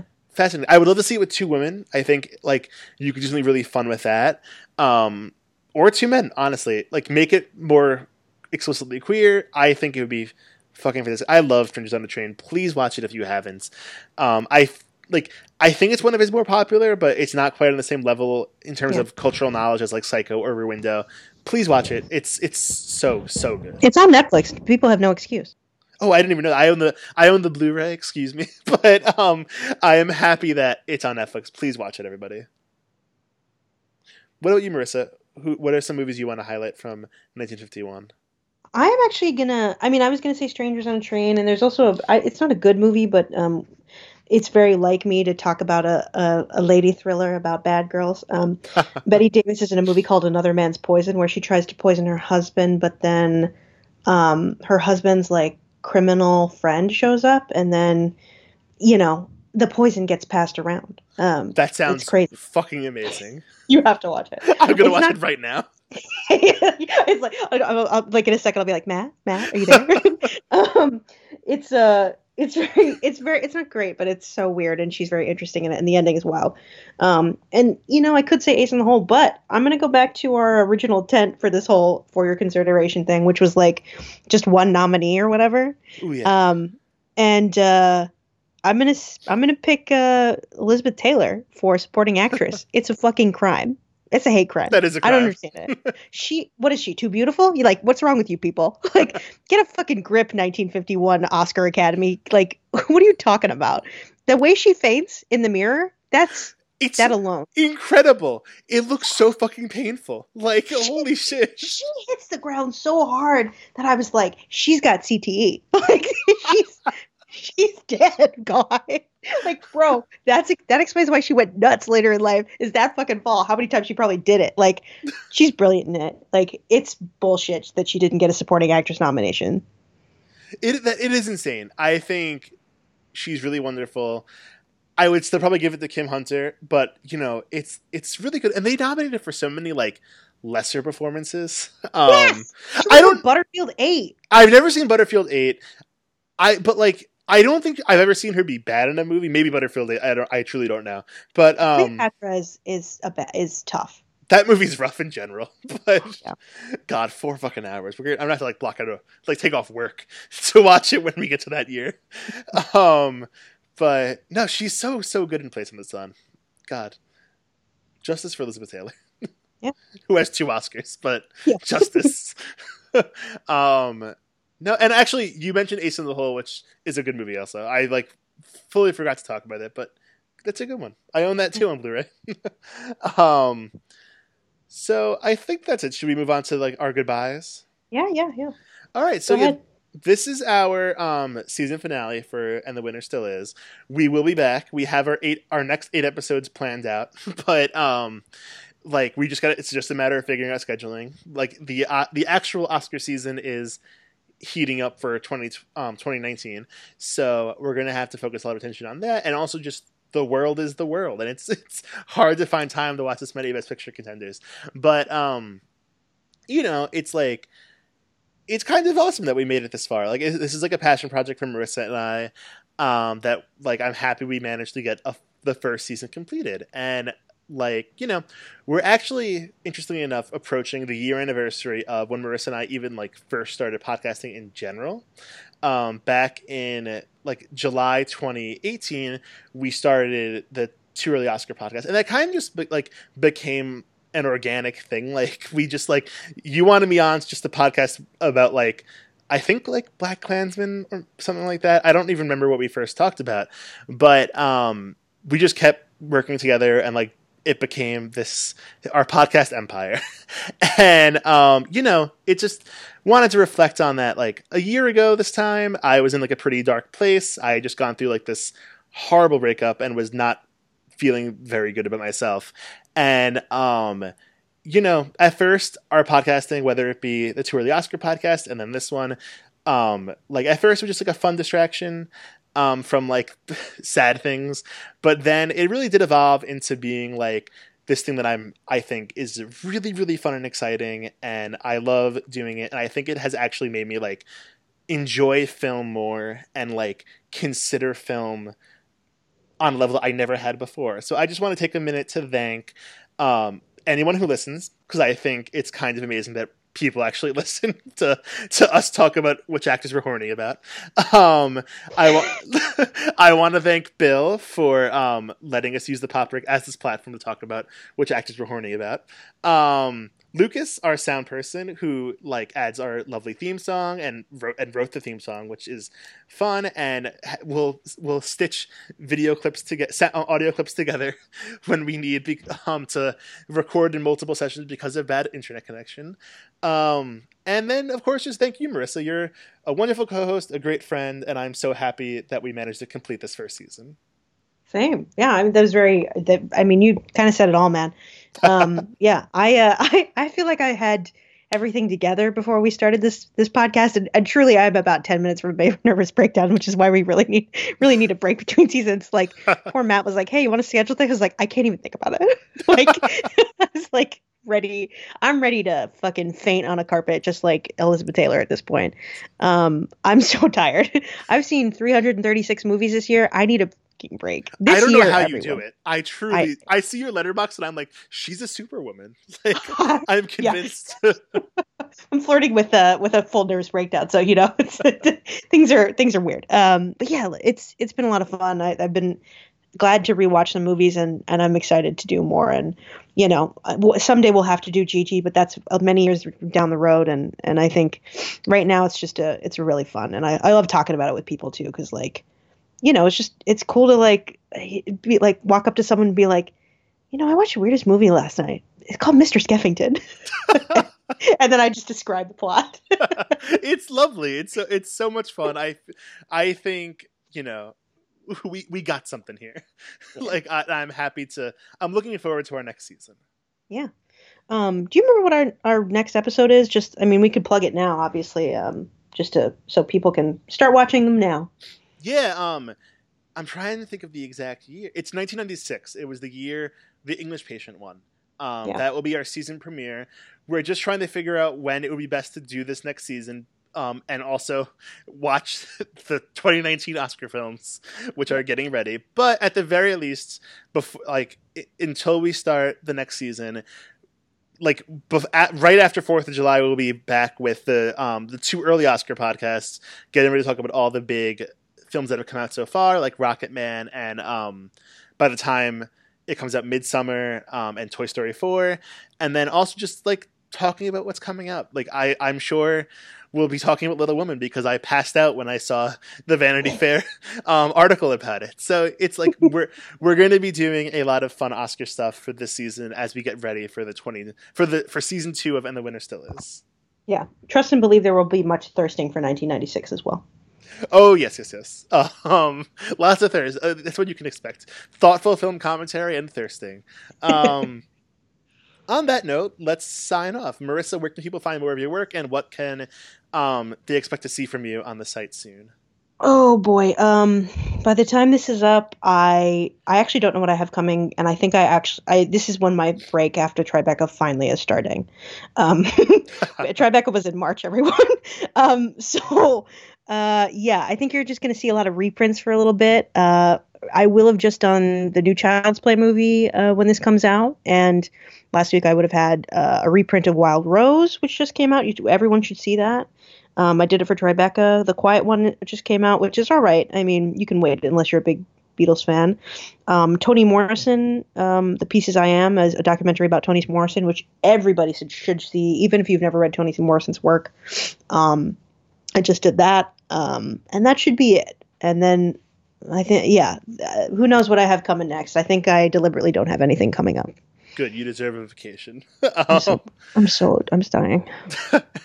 um, you can. Uh, where can people follow you on social media? Oh, at Marissa Carpico everywhere. Uh, come to come to my Letterboxd and see how I keep posting, keep posting reviews for something every twenty minutes. Truly, my weekend is like half doing things and the other half being like, "What five movies has Marissa watched?" What eighty six movies did Marissa watch in two days? Yeah. um, for, for what you can expect from me on this site, um, what is what can you expect from me?